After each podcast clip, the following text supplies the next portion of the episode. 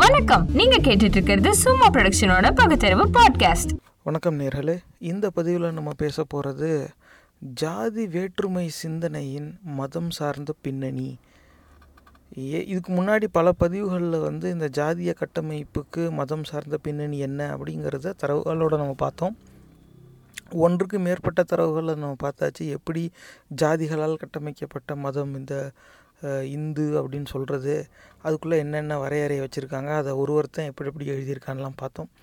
ஆனால் இது வந்து அவங்களா திட்டமிட்டு கட்டமைக்கப்பட்ட ஒரு புரட்டு. அதுக்கு அதை வந்து அவங்க எப்படி பரப்புரைக்காக எப்படி அந்த மாதிரி நூல்களை உருவாக்கி அவங்க செஞ்சாங்கங்கிறத இது வரைக்கும் பார்த்தோம். மக்கள் மனசில் இந்த ஜாதி வேற்றுமை எப்படி குடியிருக்கு, அது எப்படி செயல்படுது, அந்த மக்கள் மனசில் இன்றைக்கும் உயிரோடு இருக்கிற இந்த ஜாதி வேற்றுமை சிந்தனைக்கு மதம் சார்ந்த பின்னணி இருக்கா இல்லையா, இருந்தால் அது என்ன அப்படிங்கிறத இந்த பதிவில் நம்ம பார்க்க போகிறோம். ஆனால் அந்த ப உள்ளே போகிறதுக்கு முன்னாடி ஒரு நன்றி ஒன்று சொல்லிக்கணும். நம்ம நிகழ்ச்சியை கேட்குற திரு ஜகன் மோகன் அப்படிங்கிறவர் வந்து செய்தி அனுப்பியிருந்தார். இந்த மாதிரி நம்ம நிகழ்ச்சியை தொடர்ந்து கேட்குறதாகவும் அவருக்கு அது ரொம்ப பிடிச்சிருக்கிறதாகவும் அவருடைய செய்தி கிடைச்சதுல ரொம்ப சந்தோஷம். அந்த மாதிரியான ஒரு தாக்கம் இந்த நிகழ்ச்சி உருவாக்குமே, ஆனால் அதை விட ஒரு பெரிய வெற்றி இந்த நிகழ்ச்சிக்கு வேறு எதுவும் கிடையாது. அதனால் நன்றி ஜெகன்மோகன். அவர் வந்து அந்த செய்தியை அனுப்பும்போதே அவர் வந்து கூட ஒரு லிங்கையும் போட்டு அனுப்பியிருந்தார். இந்த மாதிரி உங்கள் பாட்காஸ்ட்டில் ரெகுலராக கேட்பேன் அப்படி தான் வந்து ஒருத்தர் யாரோ ஒருத்தரை குறிப்பிட்டு அவர் வந்து ஒரு இணையதளத்தை பார்த்துக்கிட்டு இருந்த மாதிரியும், அவர் தன்னுடைய மகளுக்கு வரன் தேடும் முயற்சியில் இருக்கிற மாதிரி அவர் பார்த்துக்கிட்டு இருந்த ஒரு இணையதளம் அப்படிங்கிற மாதிரி ஒரு அனுப்பியிருந்தார். அதை நம்ம திறந்து பார்த்தோம். அது வந்து அதிலேருந்து தான் இந்த பதிவு ஆரம்பிக்க போகுது. நம்ம வந்து இன்றைக்கி தேதியில் ஜாதி வேற்றுமைங்கிற சிந்தனை மக்கள் மத்தியில் எப்படி கலந்துருக்கு அப்படிங்கிறத பார்த்துட்டு, அதுக்கப்புறமா அதிலேருந்து ஒவ்வொன்றா நம்ம என்ன தரவுகள் பார்க்க போகிறோமோ நம் நம்ம தரவுகளே நம்மளை அடுத்த தரவுகளுக்கு கொண்டு போகிறபடி தான் இது நம்ம பார்க்க போகிறோம். அதனால் இந்த பதிவு இந்த பதிவுக்கு ரொம்ப முக்கியமான காரணமாக இருந்த திரு ஜெகன்மோகன் அவர்களுக்கு நன்றி. நீங்கள் எந்த லிங்க் அனுப்புனீங்களோ அதிலேருந்து தான் இந்த எபிசோடு ஆரம்பிக்குது. இது கண்டிப்பாக நீங்கள் விரும்பி கேட்பீங்க அப்படின்னு நம்புகிறேன். வாங்க நம்ம நிகழ்ச்சிக்குள்ளே போகலாம். இது வந்து ஒரு மேட்ரிமோனியல் சைட்டு, இந்த வரன் தேடும் இணையதளம். அதில் அது சம்மந்தமான ஒரு இணையதளத்தில் இருந்து ஒரு ஒரு பக்கம் அது அதில் இருந்து தான் இந்த தரவு. என்ன தலைப்பு என்ன போட்டிருக்குன்னா, சென்னை சாய் சங்கரா மேட்ரிமோனியல்ஸ் பில்டிங் நியூ ரிலேஷன்ஷிப். ஆனால் founders website message number fifty nine dated five ten twenty eighteen. அது என்ன தலைப்பு அப்படின்னாக்கா, கலப்பு திருமணங்கள் பற்றி ஒரு சில சிந்தனை துளிகள். ஃபவுண்டர்ஸ் வெப்சைட் நிறுவனர் யாரோ அவரே வந்து ஒரு செய்தி ஒன்று போடுறாராம். அது வந்து அஞ்சு பத்து ரெண்டாயிரத்தி பதினெட்டு ஆக இது வந்து ஒரு மூன்றாண்டு பழைய பழைய செய்தி தான். ஆனால் இப்போ ரெண்டாயிரத்தி பதினெட்டுங்கிறது நம்மளை சமகாலத்துக்குள்ளே அது அந்த சிந்தனையை வந்து கொண்டு வந்துடுது. ஒரு ரெண்டு பக்கத்துக்கு இவர் வந்து அடித்து வெளியிட்டிருக்கிறாரு செய்தி.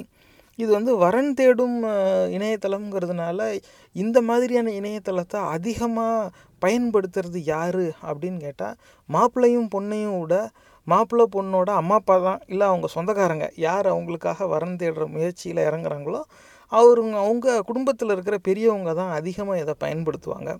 ஆக இது வந்து சிறிய வயது இளைஞர்களுக்கான ஒரு இணையதளமோ இல்லை அவங்க பார்வைக்காக உருவாக்கப்பட்ட ஒரு செய்தி கிடையாது. ஆனாலும் அப்போ இது நம்ம என்ன ஏஜ் ப்ராக்கெட்டுக்குள்ளே கொண்டு போகுதுங்கிறத நீங்கள் முன்னாடியே செஞ்சு, ஏன்னா அதுதான் இந்த கலந்துரையாடலுக்கு இந்த பதிவுக்கான கான்டெக்ஸ்டே அதுதான். ஏன்னா இந்த வெப்சைட்டு இந்த மாதிரி மெசேஜ் வந்து பதினெட்டுலேருந்து இருபத்தைந்து வயது உடையவர்களுக்கானது கிடையாது. அது வந்து குறைஞ்சது முப்பத்தஞ்சு நாற்பதுலேருந்து அதுக்கும் மேற்பட்ட வயது உடையவர்களுக்கு தான் இந்த செய்தி. அப்போ அதில் என்ன இருக்குதுன்னு பார்ப்போம். கலப்பு திருமணங்கள் பற்றி ஒரு சில சிந்தனை துளிகள். ஆச்சரியக்குறி.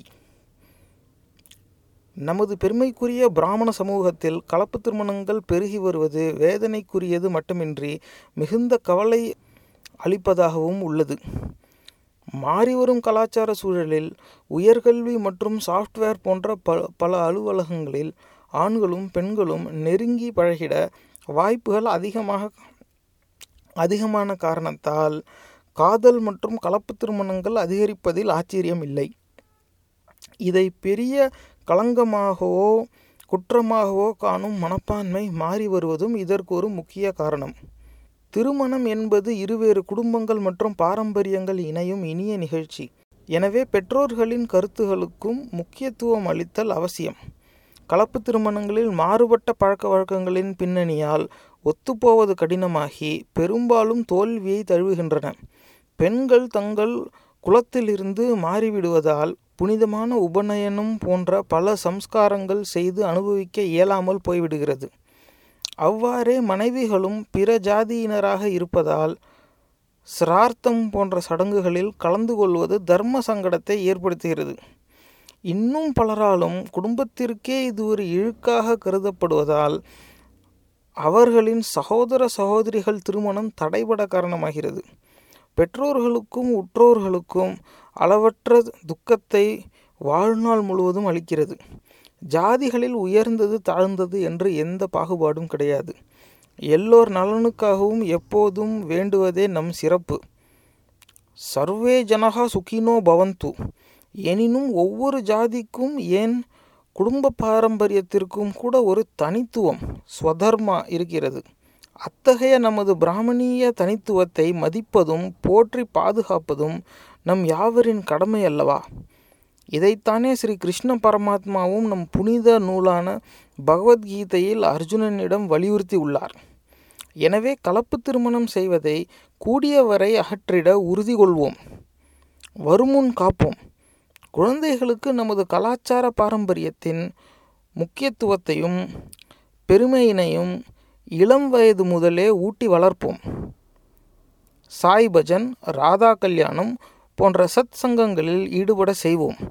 வேதம், கர்நாடக சங்கீதம், கருவி சங்கீதம், பரதநாட்டியம் போன்ற பல ஆன்மீக நுண்கலைகளில் ஆர்வத்தை தூண்டுவோம். நமது கோயில்களுக்கும் க்ஷேத்திரங்களுக்கும் அடிக்கடி அழைத்து செல்வோம்.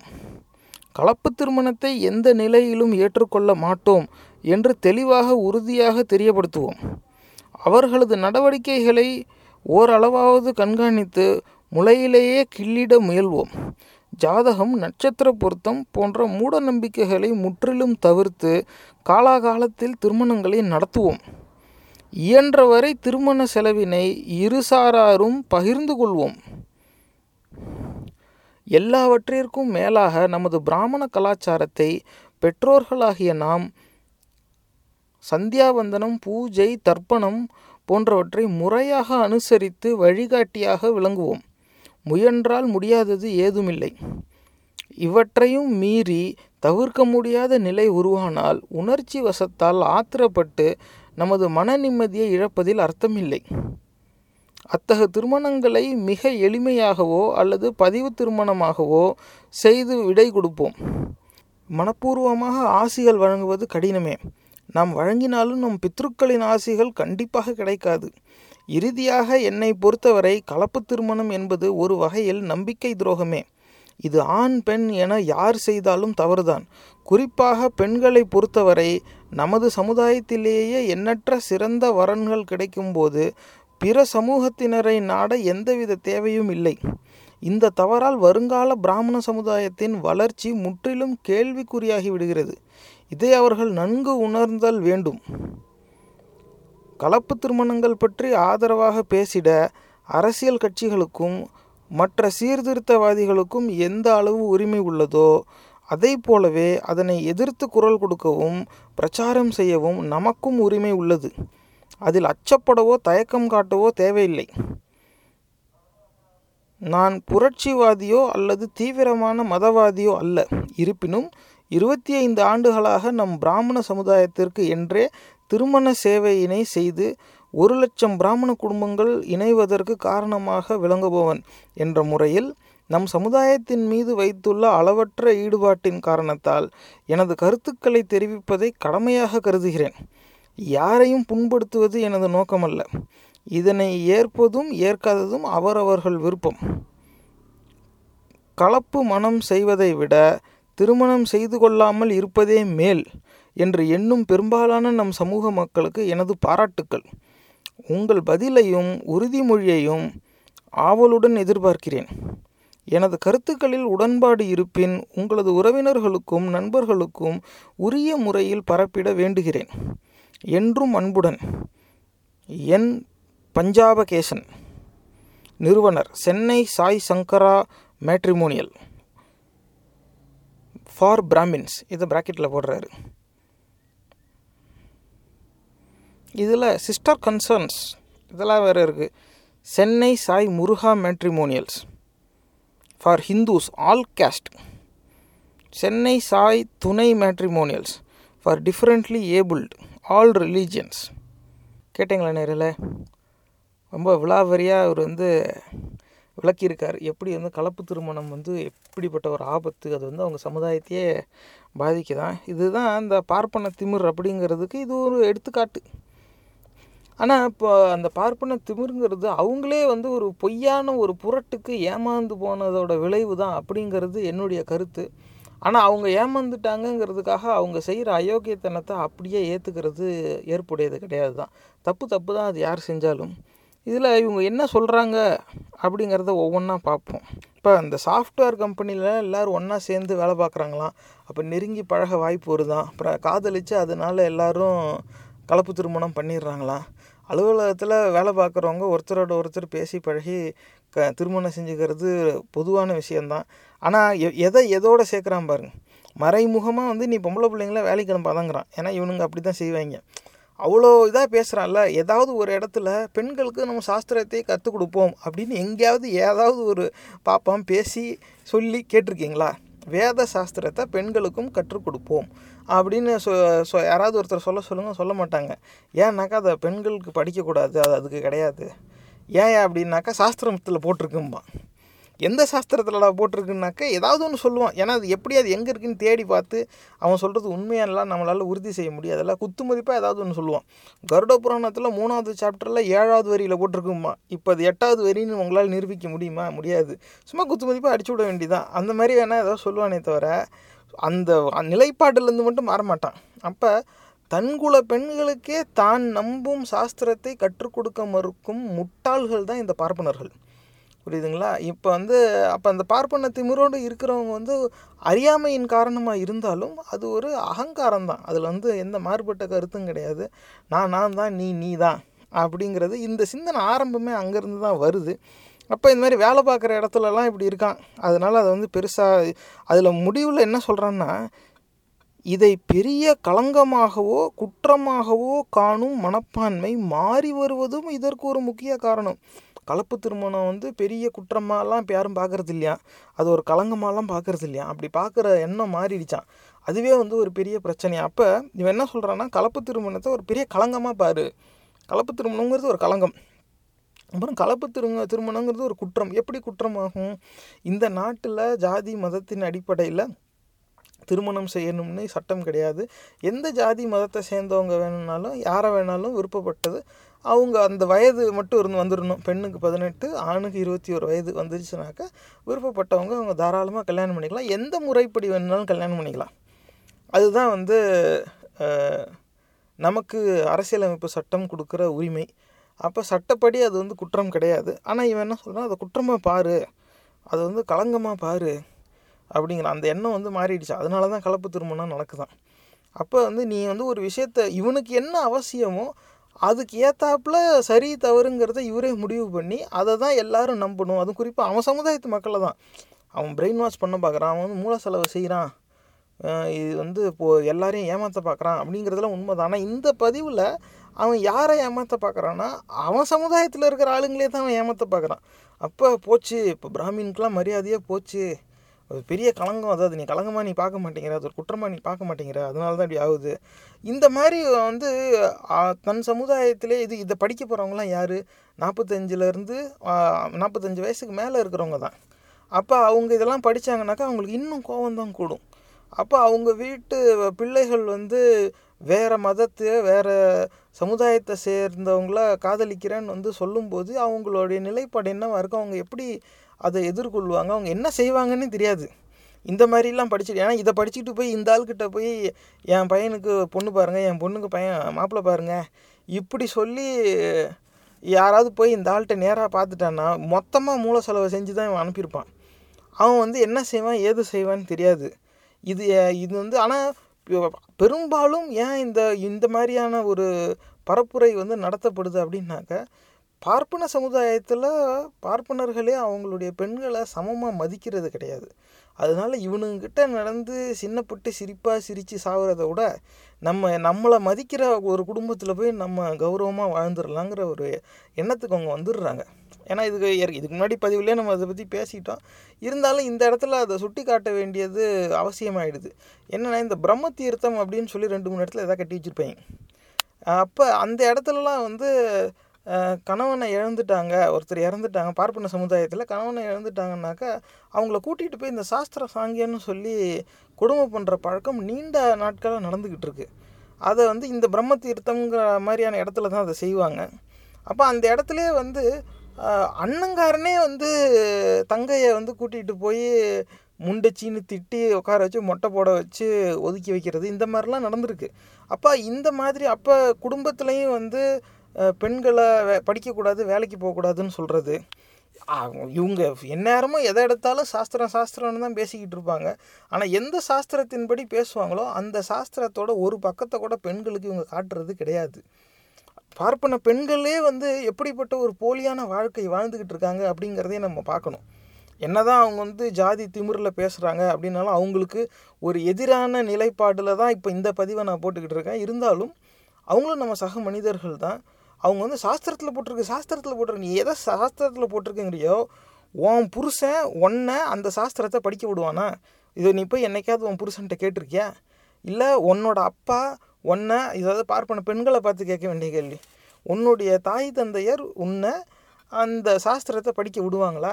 ஏதாவது வேத பாடசாலையில் பெண்கள் போய் படிக்கட்டுமே, என்ன இப்போ பிரச்சனை? உங்களுக்கு அது உங்களுக்கானதாச்சேப்பா, உங்கள் மொழி உங்கள் சாமி. ஏன்னா மற்ற மொழியெலாம் நீச பாஷையாக போயிடுச்சு. அப்போ இவங்க இவங்களுக்கு தான் தேவ பாஷை சமஸ்கிருதம். தேவ பாஷையான சமஸ்கிருதத்தில் பார்ப்பன பெண்கள் சாஸ்திரத்தை படிக்கட்டுமே. தன்குல பெண்களுக்கே கல்வி மறுத்த ஒரு கூட்டம் இது.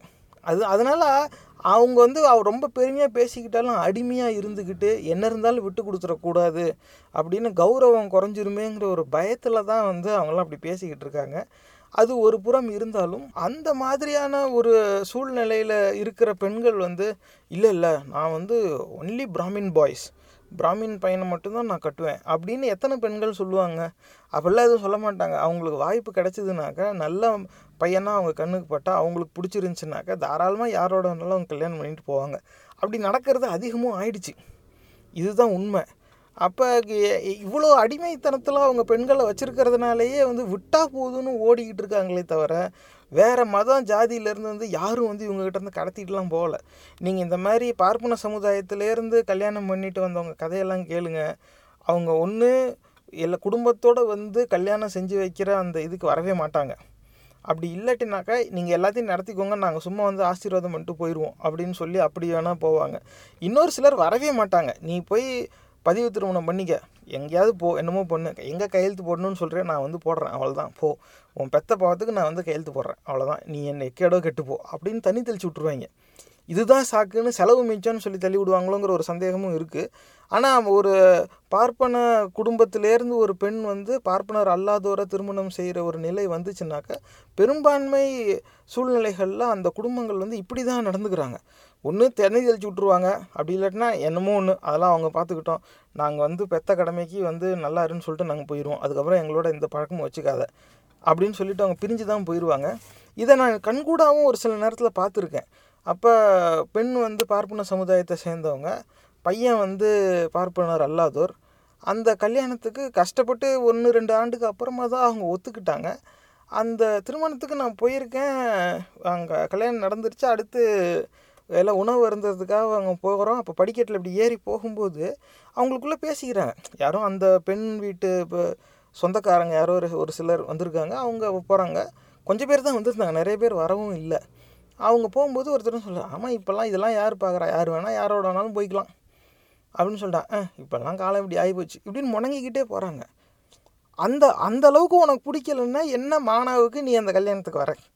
ஒருத்தவங்க வந்து ஒன்றையும் மனுஷனாக வச்சு பத்திரிக்கை வச்சு கல்யாணத்துக்கு வாங்குறாங்க. நீ வந்தனாக்கா மனசார வாழ்த்திட்டு சாப்பிட்டுட்டு போகணும். அப்போ கல்யாணத்துக்கு வர தெரியுது, வாழ்த்துற மாதிரி அப்போ நடிக்க தெரியுது, ஓசில் சோறு போடுறாங்கன்னொன்னே வந்து திங்க தெரியுது. ஆனால் அந்த சோறு திங்க போகிற வழியிலையும் அவங்கள இழிவாக தான் பேச தோணுது. இதுதான் நேர்களே அந்த பார்ப்பன திமிருங்கிறது. இந்த நிகழ்ச்சியில் நம்ம வந்து பார்ப்பனர்களை விமர்சிக்கிறோம்னாக்கா இந்த சிந்தனைக்காக தான் விமர்சிக்கிறோம். அதுவும் இந்த சிந்தனையோட இந்த சிந்தனை இருக்கிற அயோக்கியன் இப்படி தான் சிந்திப்பா, அது வேறு விஷயம். சிந்திக்கிற பார்ப்பனர் இந்த மாதிரி அயோக்கியத்தனை செய்கிற பார்ப்பனர்கள் ஒரு மூணு சதவீதமாக இருந்தாலும் மிச்ச தொண்ணூற்றேழு சதவீத பார்ப்பனர்கள் இதை விமர்சிக்காமலே இருக்காங்க பாருங்கள். அது இதோட பெரிய குற்றம். அவங்க உனக்கு விருப்பம் இல்லைன்னா நீ அதில் போய் கலந்துக்காத, உனக்கு விருப்பம் இல்லை நீ போக வேண்டாம், விட்டுரு, அவங்களோட எந்த சகவாசமும் வச்சுக்காத, உனக்கு கொஞ்சம் ஜாதி தான் முக்கியம், சரி போய்ட்டு வா. ஆனால் கல்யாணத்துக்கு போய் நாலு பேர் முன்னாடி அந்த க பெண்ணையும் மணமகனையும் மணமகளையும் கல்யாண விழா நடக்கிற இடத்துலையே வச்சு இழிவுபடுத்தி பேசிக்கிட்டு அதுவும் திட்டிகிட்டு நீ எங்கே போகிற, வெளியிலலாம் போகல, அங்கே தான் போய் உட்காந்து திங்க போகிற. அப்போ பார்ப்பனர் அல்லாதோரோட கல்யாணம் நடக்குது. அந்த கல்யாணத்தில் வந்து ஓசு சோறு திங்க தெரியுது. அயோக்கியப்ப உன் குடும்பத்து பொண்ணு இன்னொரு குடும்பத்துக்கு வாழ போகிறா, மனசார நல்லா இருமா அப்படின்னு ஒரு வார்த்தை சொல்ல தோணலைல்ல. இதுதான் நேர்களே அங்கே அந்த நிலை. இது வந்து நீங்கள் எத்தனை பேர் இதை கவனிச்சிருப்பீங்கன்னு தெரியாது. ஆனால் அடுத்த வாட்டி இந்த மாதிரி திருமணங்களுக்கு போகும்போது பெரியவங்கக்கிட்ட கேட்டு பாருங்கள். நிறைய பேர் இந்த மாதிரி பார்த்துருப்பாங்க. இப்போ நான் சொன்னது வந்து நான் என் நிஜ வாழ்க்கையில் கண்கூடாக பார்த்தது. ஏன்னா அவருக்கு பின்னாடி தான் நான் நடந்து போய்கிட்டு இருக்கேன், நானும் சாப்பிட தான் போகிறேன். இப்போ எனக்கு முன்னாடி போகிறேன் நாலஞ்சு பேர் பேசிக்கிட்டு போகிறாங்க. அப்போ அப்படி கேட்டது தான் இது. அதனால் நான் பார்த்தது இப்போ இந்த பதிவில் இத்தனை ஆண்டுகளுக்கு அப்புறமா இப்படி ஒரு நிகழ்ச்சியில் அதை சொல்கிறதுக்கு ஒரு வாய்ப்பு வரும்னு நான் எதிர்பார்க்கலாம். ஆனால் வந்திருக்கு, இது தோதாவும் அமைஞ்சிருக்கு. நம்ம அடுத்து மேலே பார்ப்போம். திருமணம் என்பது இருவேறு குடும்பங்கள் மற்றும் பாரம்பரியங்கள் இணையும் இனிய நிகழ்ச்சி. எனவே பெற்றோர்களின் கருத்துக்களுக்கும் முக்கியத்துவம் அளித்தல் அவசியம். அப்போ வந்து சாஸ்திரம் தான் முக்கியம்னு சொல்லிட்டா கெட்டவன் ஆகிடுவோங்கிறதுனால அதை தூக்கி அப்படியே பெற்றோர்கள் மேலே போட்டுடுறான். அவங்கள ஏன் அப்படி முக்கியம்னு க கருத்தை சொல்கிறான்னாக்கா அவங்கக்கிட்ட சொல்லும் போது சாஸ்திரத்தை சொல்லி சொல்லிக்குவான். அவ்வளவுதான் அங்கே அதுக்குள்ளே இருக்கிற உள்குத்து. கலப்பு திருமணங்களில் மாறுபட்ட பழக்க வழக்கங்களின் பின்னணியால் ஒத்துப்போவது கடினமாகி பெரும்பாலும் தோல்வியை தழுவுகின்றன. இது வந்து எந்த விதத்துலையும் உண்மையே கிடையாது நேர்களே. எத்தனையோ திருமணங்கள் நான் கேள்விப்பட்டுட்டேன், நான் நேரடியாகவும் பார்த்துட்டேன். அந்த க தம்பதியினர் வந்து எங்கள் வீட்டுக்கு வந்துட்டு போவாங்க. அப்போ வந்துட்டு போனதுக்கு அப்புறமா தான் எனக்கு தெரிய வரும், வந்தது அந்த கணவர் வந்து பார்ப்பனர் அல்லாதோர், அவருடைய மனைவி வந்து பார்ப்பன சமுதாயத்தை சேர்ந்தவங்கன்னு. அப்படிலாம் அவங்களுக்குள்ளே எந்த சண்டையும் கிடையாது. அவங்க வந்து எந்த வித்தியாசமும் எதுவும் பார்க்கல, எல்லாம் நல்லா தான் இருக்காங்க. எத்தனையோ குடும்பங்கள் வந்து ஜாதி மதம்லாம் பார்க்காம பொண்ணு கொடுத்து பொண்ணு எடுத்து சந்தோஷமாக தான் வாழ்ந்துக்கிட்டு இருக்காங்க. அதுதான் உண்மை.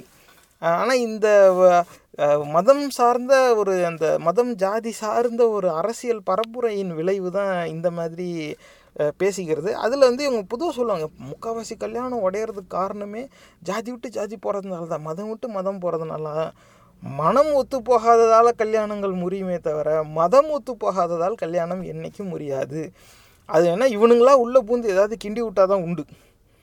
இந்த தருமபுரியில் செஞ்சாங்களே பிரின்ஸ் ஆஃப் தருமபுரி, அவங்களாம் சேர்ந்து அந்த மாதிரி ஏதாவது செஞ்சால் தான் உண்டே தவிர மற்றபடி இது மாதிரி எதுவும் கிடையாது. க அது மாதிரிலாம் கலப்பு திருமணம்னு சொல்கிறதே வந்து பகுத்தறிவு பகலவன் தந்தை பெரியார் வந்து அந்த சொல்லாடையிலேயே ஏற்க மறுப்பார். என்ன சொல்கிறாருன்னா, என்ன மனுஷனுக்கும் மிருகத்துக்குமா கல்யாணம் பண்ணுற, கழுதைக்கும் மனுஷனுக்குமா கல்யாணம் பண்ணுற, மனுஷனும் மனுஷனும் தானே கல்யாணம் பண்ணுற, அது எப்படி கலப்பு திருமணம் ஆகும்? ரெண்டு இருவேறு ஸ்பீஷீஸ்க்குள்ளே கல்யாணம் நடந்தால் தான்டா கலப்பு திருமணம், இது ஒரே ஸ்பீஷீஸ் தான்டா போங்கடா அப்படின்பாரு.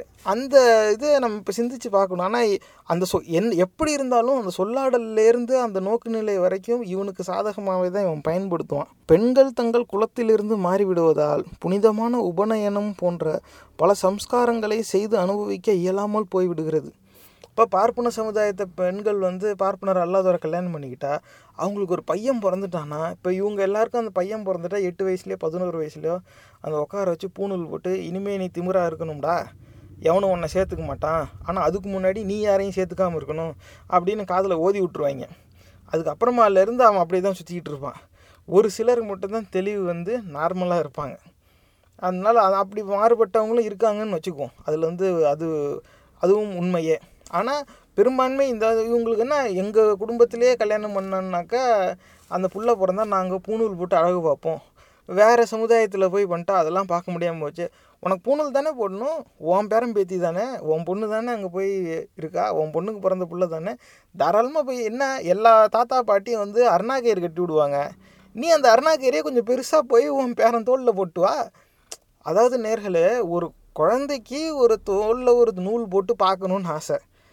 அதுக்கு அது ஒரு அது ஒரு சாஸ்திரம் சாங்கியம் என்னமோ, அது ஒரு முட்டாள்தனமான செயல், அது சுகாதாரமற்ற செயலும் கூட. அந்த மாதிரி ஒரு இது வந்து அதில் எப்படி அழுக்கு செய்கிறோம், அதை எப்படி தொடப்பாங்க சுத்தமாக வச்சுக்குவாங்கங்கிறது தெரியாது, அது வேறு கதை. இருந்தாலும் அவ்வளோதானே செய்யணும். நீங்கள் தாத்தா பாட்டியாக அவங்க அந்த குடும்பத்தில் பூணூல் போடுற பழக்கம் கிடையாது, ஏன்னா அது பார்ப்பனர் அல்லாத சமுதாயங்கிறதுனால. உனக்கு அந்த பழக்கம் இருக்குதுன்னா நீ போய் பூணூலை போட்டு விட்டு வா.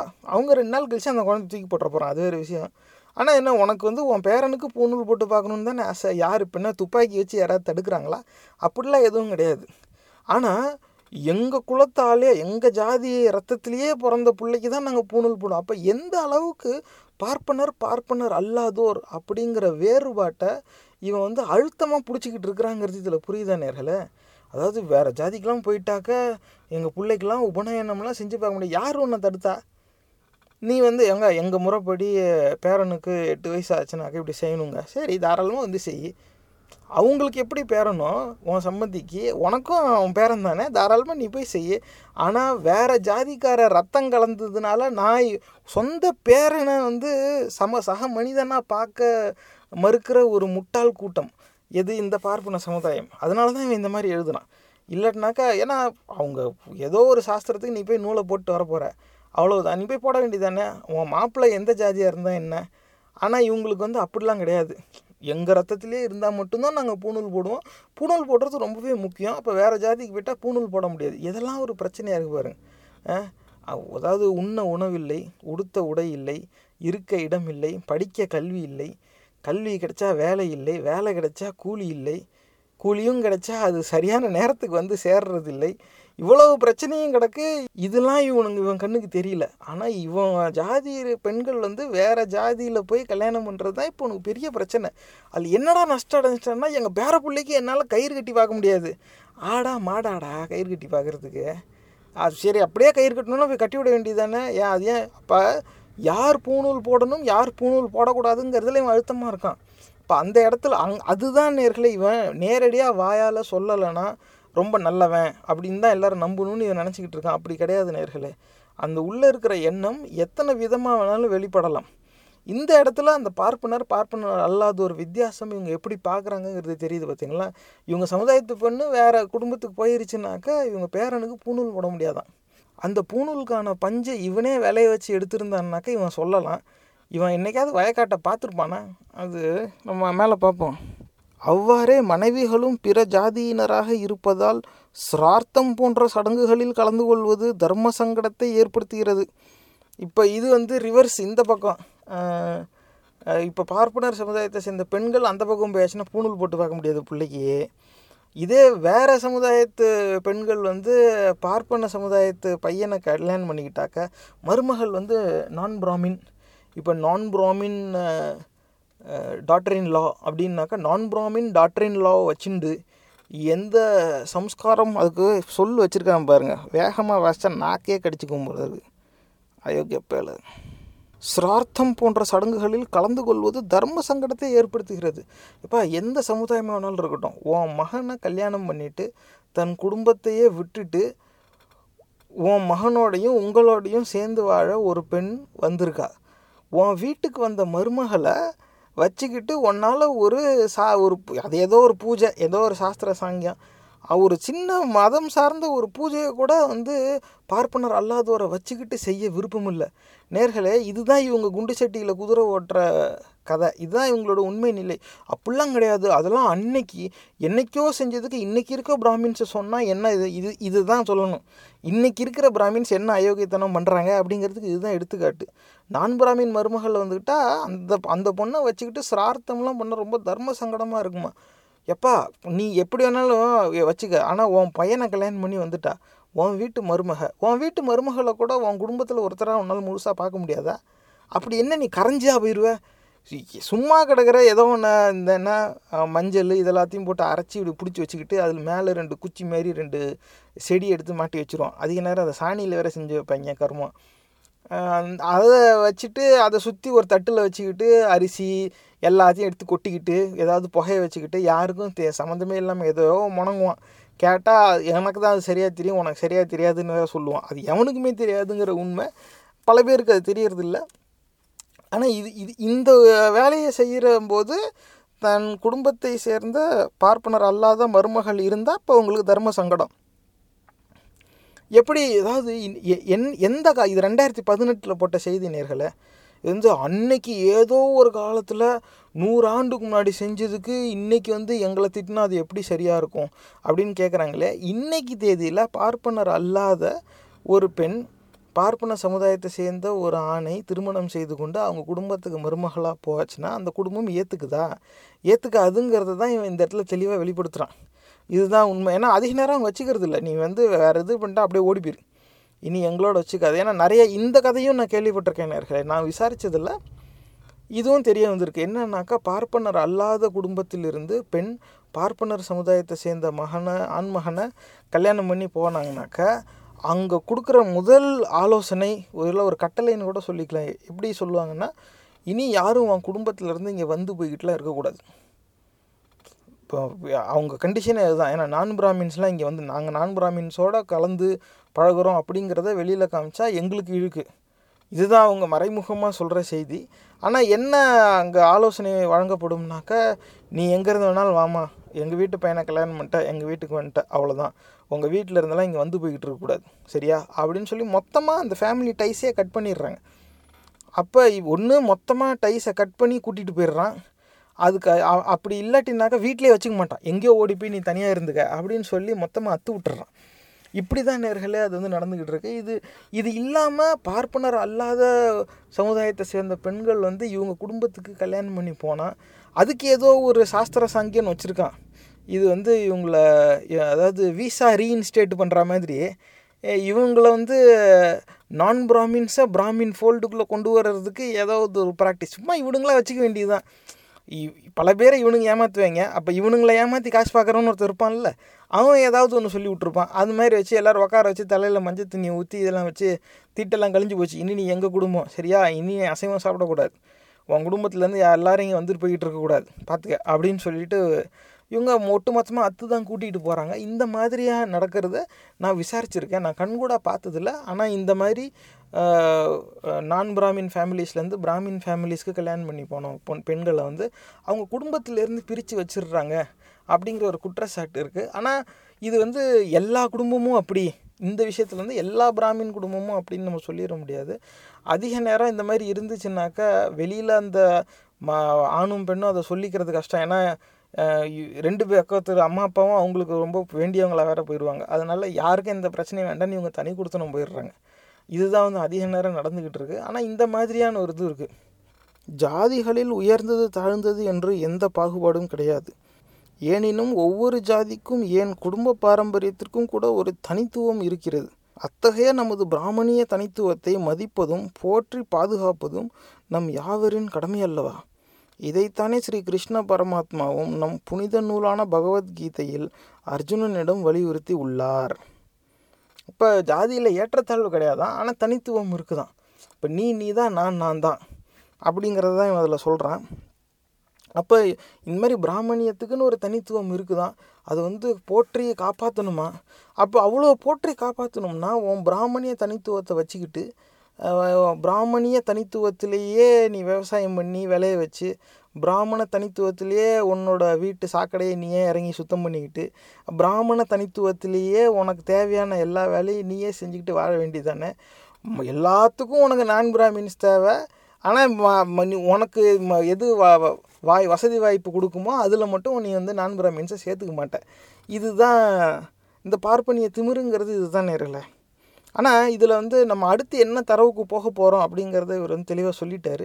இந்த பகவத்கீதைன்னு ஏற்கனவே இந்த மதம் சார்ந்த நூல்கள், அதுவும் இந்த மத நூல்களை தனியாக அலசி ஆராயணும் அப்படிங்கிற ஒரு எண்ணம் எனக்கு இருக்குது. அதை நம்ம இன்னொரு பதிவில் பார்ப்போம். ஆனால் இந்த பதிவில் இப்போ இந்த தரவுக்கு ஏற்றாற்போல் ஒரு சில ப தரவுகளையும் நம்ம எடுத்து பார்ப்போம். நம்ம பகவத்கீதைக்குள்ளேயும் பார்க்க தான் போகிறோம். ஆனால் இதை வந்து ஒரு பகவத்கீ மற்ற நூல்களை நம்ம பார்க்குற மாதிரி அப்படி இதை இந்த பதிவை எனக்கு கருத வேண்டாம். அது நம்ம இன்னொரு பதிவை நான் போடுறேன், அதில் நம்ம ஒவ்வொன்றா பார்ப்போம். ஏன்னா அதில் வந்து ஒரு மதத்தை மட்டும் அப்படி பார்த்தா பார்த்தாது, எல்லா மதத்தையும் நம்ம பார்க்க வேண்டியது இருக்கும். ஏன்னா முட்டாள்தனத்துலேயே பல கலர் இருக்குது, அது நம்ம பார்க்கணும். ஆனால் இப்போ இப்போதைக்கு இந்த பதிவில் இந்த முட்டாள்தனத்தை முதல்ல பார்ப்போம். இதில் இவன் வந்து நேரடியாக அது பார்க்குறதுக்கு முன்னாடி அந்த வெறுக்கணும், அவங்கள வந்து ஒதுக்கி வைக்கணும் அப்படிங்கிறத நேரடியாக சொல்கிறான். எனவே கலப்பு திருமணம் செய்வதை கூடியவரை அகற்றிட உறுதி கொள்வோம். அகற்றி எங்கே அகற்றுவ, எதுலேருந்து அகற்றுவ? வீட்டில் இருந்தா, ஊரில் இருந்தா, இல்லை மொத்தமாக உலகத்தில் இருந்தால் வருமுன் காப்போம். குழந்தைகளுக்கு நமது கலாச்சார பாரம்பரியத்தின் முக்கியத்துவத்தையும் பெருமையினையும் இளம் வயது முதலே ஊட்டி வளர்ப்போம். இது இது வந்து நேர்களே, இப்போ இது நீண்ட நாட்களாக பார்ப்பனர்களை பார்ப்பனர் அல்லாதோர் வந்து கடுமையாக விமர்சிக்கிறாங்கன்னா அதுக்கு காரணம் இது தான். இவங்க பிள்ளைகளை அந்த மாதிரி தான் வளர்க்குறாங்க, இதுதான் உண்மை. பல ஆண்டுகளாக இந்த ஆள் போட்ட செய்தினாலன்னு இல்லை, இந்த ஆள் இந்த மாதிரி செய்தி போடுறதே அந்த அத்தகைய பழக்கத்தின் விளைவு தான். எங்கே போனாலும் எப்படி போனாலும் பார்த்தா இந்த பார்ப்பன சமுதாயத்தை சேர்ந்தவங்க தனியாக தெரியணும்னே பார்ப்பாங்க, ஊரோட ஒத்து போகிறதுக்கு மறுப்பாங்க. ஏதாவது ஒன்று நாலு பேரோட சேர்ந்து செய்யணும்னா பார்ப்பன சமுதாயத்தை சேர்ந்தவங்களுக்கு அவங்க முன்னுரிமை கொடுப்பாங்க. இந்த மாதிரி பெரும்பாலான பார்ப்பனர்கள் இந்த மாதிரி நடந்துக்கிறாங்க. ஒரு சிலர் மட்டும்தான் வந்து எடுத்துக்காட்டாக இருப்பாங்க, தனியாக எக்ஸப்ஷன்னு சொல்லிக்கலாம். அது வந்து ஒரு அஞ்சு சதவீதங்கிறது கூட ரொம்பவே அதிகம். அவங்க வந்து அவங்களா சொல்லாத வரைக்கும் அவங்க பார்ப்பன சமுதாயத்தை சேர்ந்தவங்கன்னே நமக்கு தெரியாது. ஏன்னா நம்மக்கிட்ட அவங்க அந்த மாதிரி பழக மாட்டாங்க, சக மனிதனாக பார்ப்பாங்க, ரொம்ப நல்லா பேசுவாங்க, பழகுவாங்க, எந்த வித்தியாசமும் காட்ட மாட்டாங்க.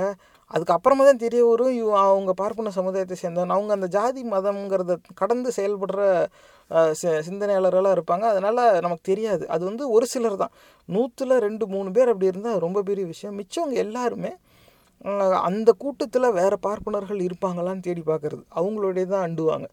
அவங்களுக்கு எந்த வாய்ப்பு வந்தாலும் அந்த கூட அந்த பார்ப்பனர்களை மட்டுமே தான் சேர்த்துக்குவாங்க. இந்த மாதிரியான ஒரு செயல்பாடு வரும்.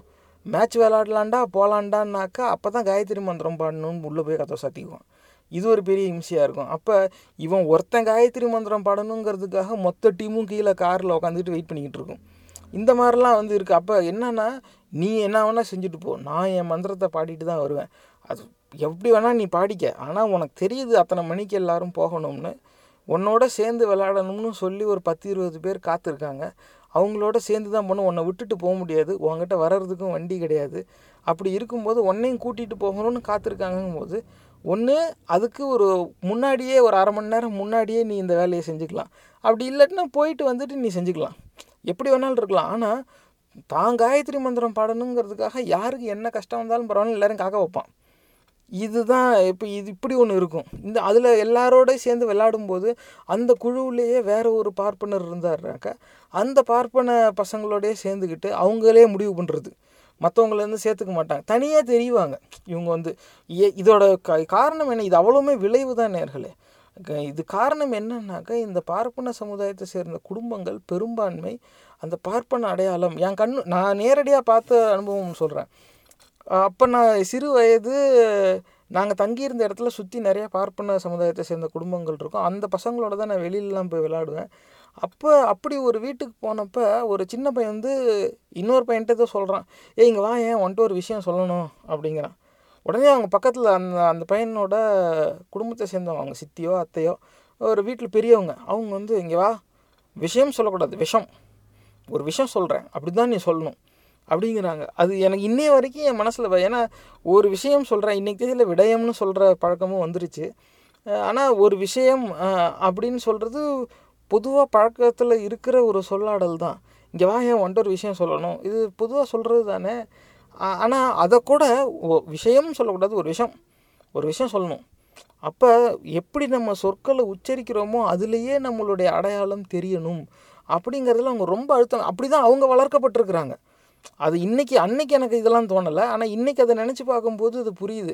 அந்த பெண்மணி அப்படி வளர்க்கப்பட்டதால் அவங்களுக்கு கிடைச்ச அந்த நாலேஜை அவங்க அப்படியே ட்ரான்ஸ்ஃபர் பண்ணுறாங்க. இதில் இன்னொரு சில இதோட இந்த ஸ்பெக்ட்ரமோட அதர் ரெண்டும் இருக்குது. பார்ப்பன சமுதாயத்தை சேர்ந்த பையன் ஆனால் நம்மளை மாதிரி பேசிக்கிட்டு இருப்பான் சாதாரணமாக. டேய் நீ வந்து பிராமின்னாக்கா ஆற்றுக்கு போகிறேன் அவாள்லாம் அப்படி இந்த மாதிரிலாம் பேசுவாங்களே, அதெல்லாம் அந்த மாதிரி நீ பேசவே மாட்டேங்கிறிய, எப்படி நீ மட்டும் இப்படி இப்போ இப்படி இருக்க அப்படின்னு கேட்டாங்க. எல்லோரும் கேலி பண்ணி கேலி பண்ணி நானும் இப்படி ஆகிட்டேங்க அப்படிங்கிறான். அப்போ அப்படி தான் அவங்க வந்து மக்களோட மக்களாக கலக்கிறதுக்கு என்னெல்லாம் செய்ய வேண்டியது இருக்குது பாருங்கள். எல்லோரும் கேலி பண்ணுறாங்கங்கிறதுனால தான். காரணம் என்னன்னாக்கா எல்லோரும் கேலி பண்ணுற அளவுக்கு அவங்க குடும்பம் அப்படி ஒரு பேச்சு வழக்கை வந்து கற்றுக் கொடுக்குது பாருங்கள். அது ஏன் அந்த மாதிரி பேசணும்? பேச்சிலேயே வந்து நான் நான் தான் நீ நீ தானே தெரிய வேண்டிய அவசியம் என்ன? நீ எங்கே இருக்கிற? தமிழ்நாட்டில். எங்கே பிறந்து வளர்ந்த? தமிழ்நாட்டில். தாய்மொழி என்ன? தமிழ். அப்படி இருக்கும்போது தமிழை தமிழாக பேசிட்டு போக வேண்டியதானே. அதில் கூட ஜாதி அடையாளத்தை கொண்டு வர வேண்டிய அவசியம் என்ன? ஆனால் இவங்களுக்கு அந்த அடையாளம் வேணும். ஏன்னாக்கா சின்ன வயசுலேருந்தே இதை கற்றுக் கொடுக்குறேன் அப்படிங்கிற பேரில் இந்த மாதிரி கற்றுக் கொடுத்துட்றாங்க. இந்த நிலையிலேயே வளர்ந்த பிள்ளைகள் அவங்க பெருசாகி வெளி உலகத்தில் வந்து கடைசி வரைக்கும் அவங்க எல்லாத்தையுமே பார்ப்பன சமுதாயத்தை ஆளுங்களோடய செய்ய போகிறதில்ல, நான் பிராமின்ஸோடு தான் அவங்க கலந்து இருக்கணும். அந்த இடத்துல வரும்போது இதோடைய தாக்கம் வந்து ரொம்ப கசப்பாக இருக்குது. இதனால் என்ன ஆகுதுனாக்கா ஒரு காலகட்டத்துக்கு மேலே பார்ப்பனர் அல்லாதவர் வந்து பார்ப்பனர்களோட சேரணுங்கிறதே அவங்க கசந்து போய் அவங்க வெறுத்துடுறாங்க. ஏ அவனுங்களாம் சேர்ந்துக்க முடியாதுப்பா, அவனுங்க பாட்டு அவனுங்க மட்டுமே தான் வச்சுக்குவாங்க, வேறு எதையும் நம்மளை சேர்த்துக்கவும் மாட்டாங்க, கேட்கவும் மாட்டாங்க, ரொம்ப இதாக பேசுகிறாங்க. அப்போ கடைசி வரைக்கும் பார்ப்பனர் அல்லாதோர் பார்ப்பனர்களை வெறுக்கக்கூடிய ஒரு சூழ்நிலை நிலவுதா அப்படின்னாக்கா ஆம் நிலவுது. அது சரியானாக்கா நூறு சதவீதம் சரி இல்லைன்னு தான் நான் சொல்லுவேன். ஏன்னா அந்த வெறும் ஜாதி அடையாளத்தை வச்சு ஒருத்தவங்களை ஒரு கு குற்றம் சாட்டுறதோ அவங்கள வந்து ஒரு குற்றத்துக்கு பொறுப்பாளி ஆக்குறதோ வந்து சரி கிடையாது. ஆனால் அதுக்கான காரணங்களை அவங்க பெரும்பான்மையான சூழ்நிலைகளில் தந்துடுறாங்கங்கிறது மறுக்க முடியாத ஒரு உண்மை. அந்த இடத்துல போகும்போது பிராமின் நான் பிராமின் அவங்க எப்போ வித்தியாசம் காட்ட ஆரம்பிக்கிறாங்களோ அப்போ வேணால் ஒரு சில பிராமின்ஸ் வந்து இப்படி இருந்திருக்காங்க. தட்டுலேயே நான்வெஜ் இருந்தாலும் அதில் ஒரு ஓரமாக வெஜ் இருந்துச்சுன்னா நான் அந்த வெஜ்ஜை எடுத்து சாப்பிடுவேன்னு எடுத்து சாப்பிட்டவங்க இருக்காங்க. என் தட்டிலேருந்து எடுத்து சாப்பிட்ட பிராமின்ஸ் அப்படி இருக்காங்க.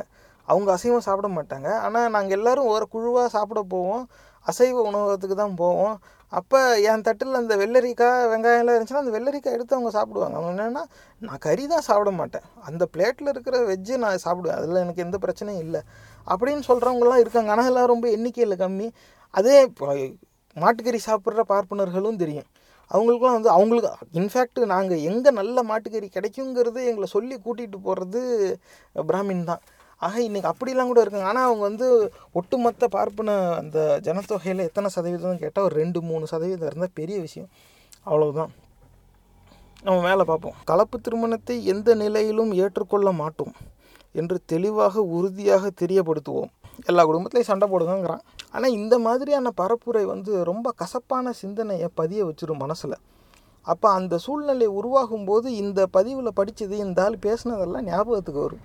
அப்போ பெற்றோர்களுடைய செயல்பாடு எப்படி இருக்கும் அப்படிங்கிறது அந்த இடத்துல நின்று அந்த ஆணோ பெண்ணோ பார்த்து ச பார்த்துருப்பாங்கள்ல, அனுபவிச்சுருப்பாங்கள்ல, அவங்க அவங்களுக்கு தான் தெரியும் அந்த வலியும் வேதனையும் என்னென்னு. இங்கேருந்து நம்மளால் அதை கணிக்கவே முடியாது.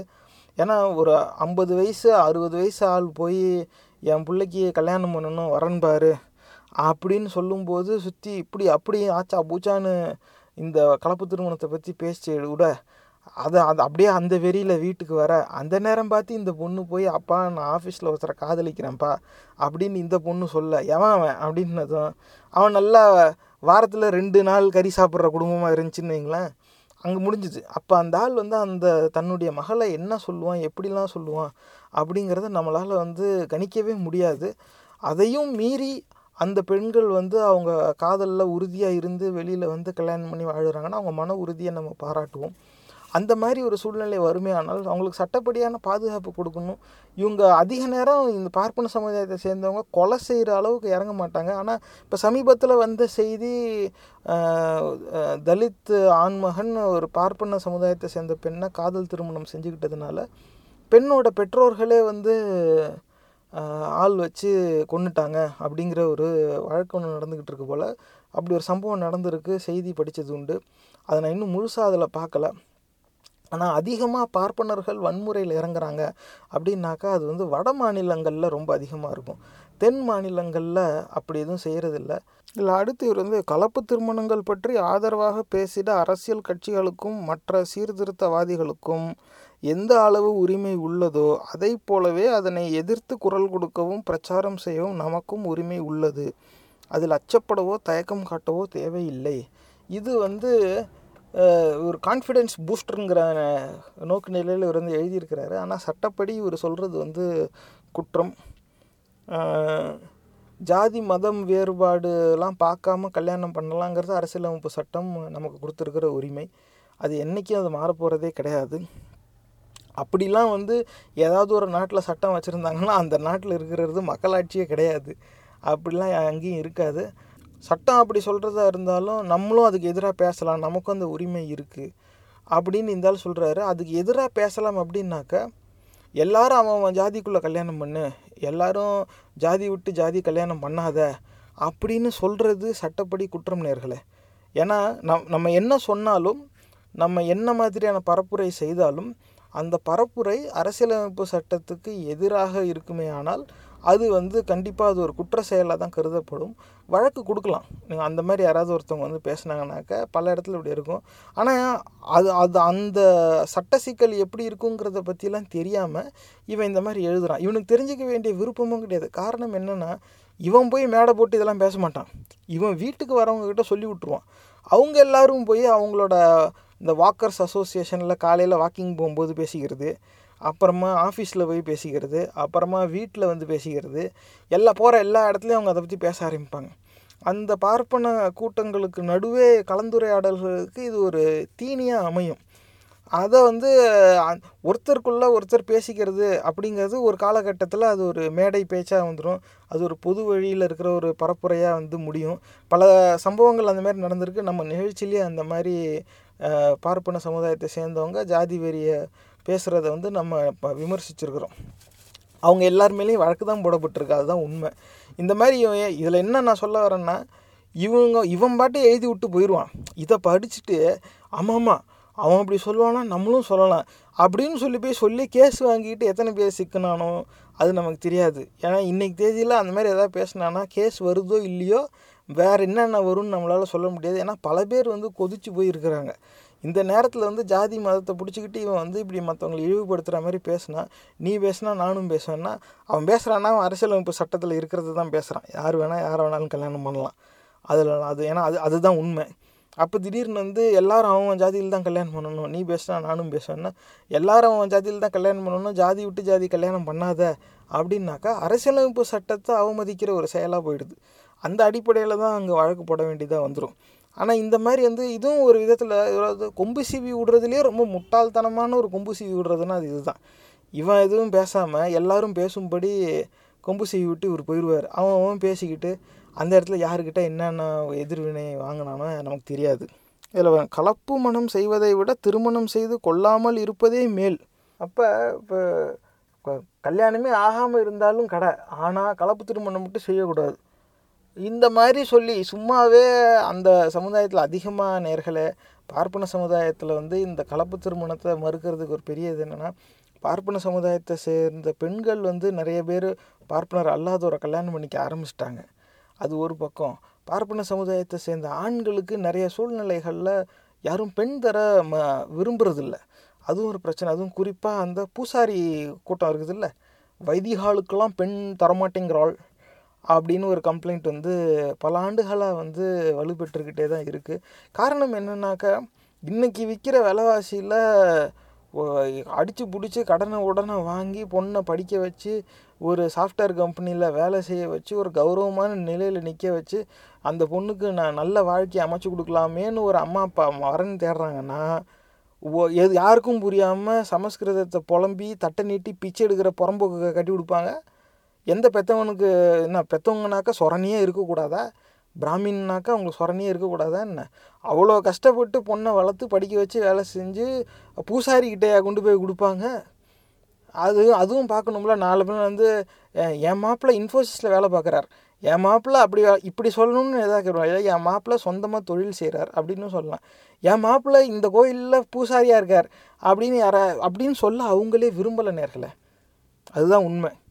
அதாவது இந்த மதம் சார்ந்த பரப்புரை, அந்த மதம் சார்ந்த வேலை, ஆன்மீகத்தில் இருக்கிறவங்க எல்லாருக்கும் அவங்களுக்கு அது பிடிச்சிருக்கு அப்படின்னு சொல்லுவாங்க. அது எப்படி அது பிடிச்சிருக்குங்கிறது தெரியல. மூளை செலவே செய்யப்பட்டவர்கள். ஆனால் அது வேறு பதிவுக்கான பேச்சுன்னு வச்சுக்குவோம். ஆனால் பார்ப்பன சமுதாயத்தில் பெண்ணை பெண் பெண்களை பெற்றவங்க இருக்காங்கல்ல அவங்க எல்லாருக்கும் வந்து என் பொண்ணை ஒரு பூசாரிக்கிட்டே நான் போய் கொடுக்கணும், என் பொண்ணு பிடெக் எம்டெக் படிச்சுட்டு பெங்களூரில் கை நிறையா சம்பாரிச்சிக்கிட்டு இருக்கா, அவளுக்கு ஏற்றாப்புல ஒரு இப்போ மாப்பிள்ளை வேணும் அப்படின்னு தான் அவங்க தேடுவாங்க. அப்போ இந்த மாதிரி எல்லோரும் படித்து வேலைக்கு போன ஒரு சூழ்நிலையில் வரன் தேடும் பொழுது பூசாரிக்கு கட்டி கொடுக்க இவன் மறுக்கிறான். அப்போ இந்த பூசாரி கூட்டத்துக்கு யாரா பொண்ணு தருவா அப்படின்னாக்க, அதே மாதிரி பூசாரிங்களுக்கு பொண்ணு இருந்துச்சுனாக்கா அவன் கட்டிக்கலாம், அப்படி இல்லாட்டினாக்கா ரொம்ப அவங்களுக்குள்ள அந்த பொருளாதார ரீதியான ஏற்றத்தாழ்வு பார்க்குறதும் ரொம்ப நீண்ட நாட்களாக இருக்குது நேர்களே. பார்ப்பன சமுதாயத்தில் இருக்கிறவன் இல்லாதவன் அப்படிங்கிற வித்தியாசம் அவங்களுக்குள்ளேயே பலது இருக்குது. இது நான் இன்னொரு பதிவில் நான் போடுறேன், அது முழுசாக நான் எழுதி அதை வரைஞ்சி வச்சுட்டு அது அறுபதுக்கு மேலே போகுது. இந்த பிராமின்ஸ்குள்ளே எத்தனை கேட்டகிரி இருக்கிறாங்கன்னு பார்த்தா பெரிய ஃப்ளோ சார்ட் அது. இப்போ தான் கொஞ்ச நாள் முன்னாடி அதை போட்டு முடித்தா அது இன்னொரு பதிவில் நம்ம பேசுவோம். அவங்களுக்குள்ளே பல்வேறு விதமான வேறுபாடு இருக்குது. அவங்களுக்குள்ளேயே ஒன்று ஒருத்தனோட ஒருத்தன் சேர்ந்து உட்காந்து சாப்பிட மாட்டான், ஒருத்தன் வீட்டில் ஒருத்தன் தண்ணி குடிக்க மாட்டான், பொண்ணு எடுக்க மாட்டான், இப்படிலாம் இருக்குது. அப்போ அதுக்கு அது அப்பாற்பட்டு பொருளாதார ரீதியான ஒரு வேற்றுமையை அவங்க பார்க்குறது உண்டு. அப்போ ரொம்ப ஏழையாக இருக்கிற குடும்பங்கள் யாராவது இருந்தாக்க அவங்க வேணும்னா அந்த பூசாரிக்கு பொண்ணு கொடுத்துருவாங்க, அவ்வளோதான். அதனால இப்போ இந்த பூசா அதனால என்ன ஆகுதுன்னாக்க பிராமின் சமுதாயத்தில் எவனும் பூசாரி வேலைக்கு போக மாட்டேங்கிறான். டே நான் நீ பாட்டுக்கு ஏதோ என்னை வேத பாடசாலைன்றுவ, என் கூட விளாண்டுட்டு இருந்த பசங்கள்லாம் காலேஜ் முடிச்சுட்டு அடுத்து இன்ஜினியரிங் எல்லாம் படிச்சுட்டு இப்போ நல்ல வேலையில் போய் செட்டில் ஆகிடுறாங்க, நான் இங்கே வந்து தட்டை ஏந்தி பிச்சை எடுத்துக்கிட்டு இருக்கணும். இது ஒரு நாள் காசு வரும், ஒரு நாள் காசு வராது. அப்போ எப்படி அந்த கோயில் நிர்வாகம்னு வந்துட்டு அதில் நான் பிராமின்ஸும் வேறு வந்துடுவாங்க. என்ன தான் நம்ம கோயிலை கண்ட்ரோல் பண்ணணுன்னாலும் நான் பிராமின்ஸ்கிட்ட நான் கையேந்தி நிற்கிற ஒரு நிலையாக வருது. ஏன்னா எல்லாருக்கும் திருப்பதி தேவஸ்தானத்தில் செட்டிங் கிடைக்காதுல்ல. அப்படி ஒரு வீடியோ ஒன்று இருக்குது, நீங்கள் போய் பாருங்கள். திருப்பதி தேவஸ்தானத்தில் இவங்களோட பெரியவா இவங்களுக்கு என்ன செட்டிங் பண்ணி கொடுத்துருக்கா அப்படின்னு ஒரு சிறியவா ஒன்று பேசும். அது வந்து போட்டு பல மாதங்கள் ஆகுது, நம்ம யூடியூப் சேனலில் இருக்கும், நீங்கள் போய் பாருங்கள். இந்த பாட்காஸ்ட்லேயும் அது இருக்கும். அப்போ இந்த மாதிரியான ஒரு எண்ணம் வந்துடுது. அப்போ அந்த சப்ளை அண்ட் டிமாண்ட் அவங்களுக்குள்ளேயே பிரச்சனை வந்துடுது. அதனாலே வந்து அப்படி ஒரு இது, யாரும் வைதிகாலுக்கெலாம் வந்து யாரும் பெண் தர மாட்டேங்கிறா, பூசாரிக்குன்னா யாரும் பெண் தர மாட்டேங்கிறாங்க. ஏன்னா எல்லோரும் படிச்சுட்டாங்க, வேலைக்கு வந்துட்டாங்க, இதுதான் உண்மை. அப்போ இந்த ஒரு இடத்துல இருந்து தான் வந்து நம்ம பெண்கள் நம்ம சமுதாயத்தை விட்டு வெளியில் போகக்கூடாது. சும்மாவே நம்ம பெண்கள் நம்ம சமுதாயத்தில் இருக்கிற பூசாரியை கட்டிக்க மறுக்கிறாங்க. அப்படி இருக்கும்போது நம்ம சமுதாயத்து பெண்கள் மற்ற சமுதாயத்துக்கு கல்யாணம் பண்ணி போயிட்டாங்கன்னாக்க உள்ளதும் போச்சுன்னா நொல்லக்கணான்னு ஆயிருமே அப்படிங்கிற ஒரு எண்ணத்தில் தான் இவங்க இந்த மாதிரி பரப்புரை செய்கிறாங்க.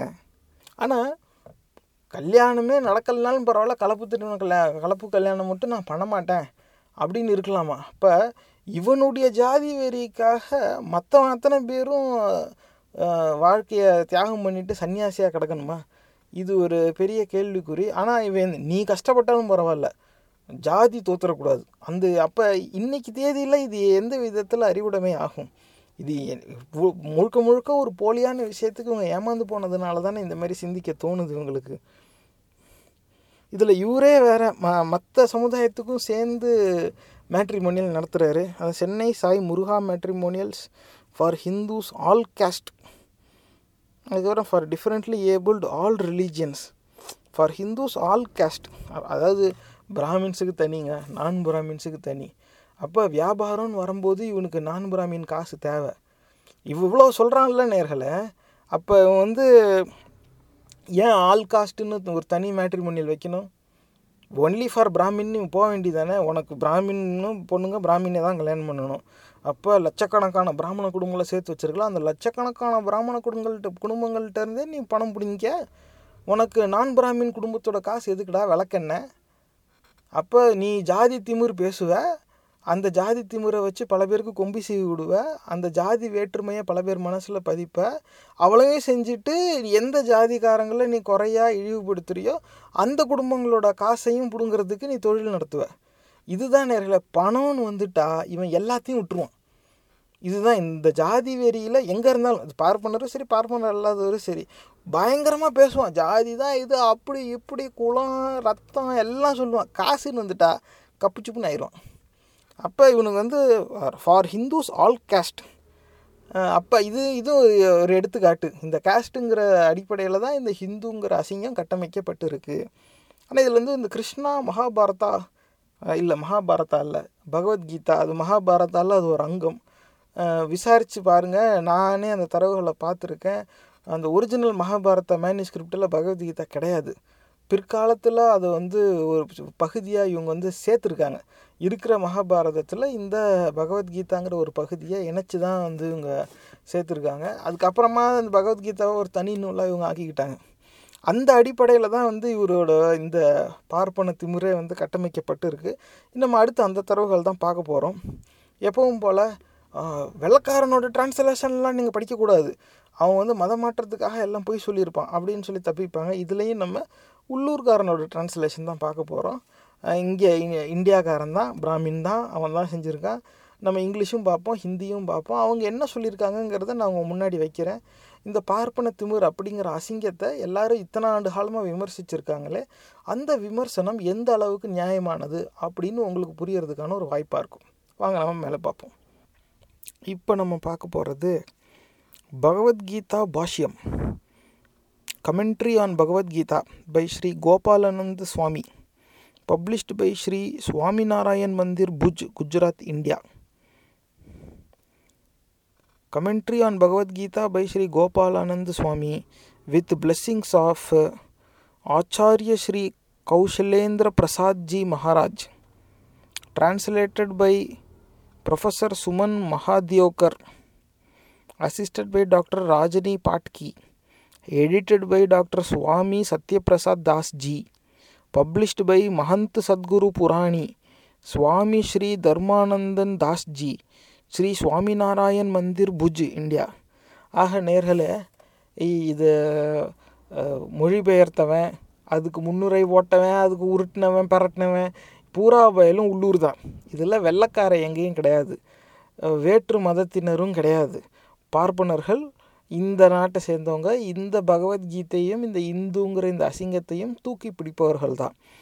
அப்போ இவங்க என்ன இதில் சொல்லியிருக்காங்க அப்படிங்கிறத நாம் பார்ப்போம். சங்கரோ நரகாயைவ குலக்னானாம் குலஸ்யச்ச பதந்தி பிதரோ ஹ்ரோஷாம் லுப்த பிண்டோதக கிரியா.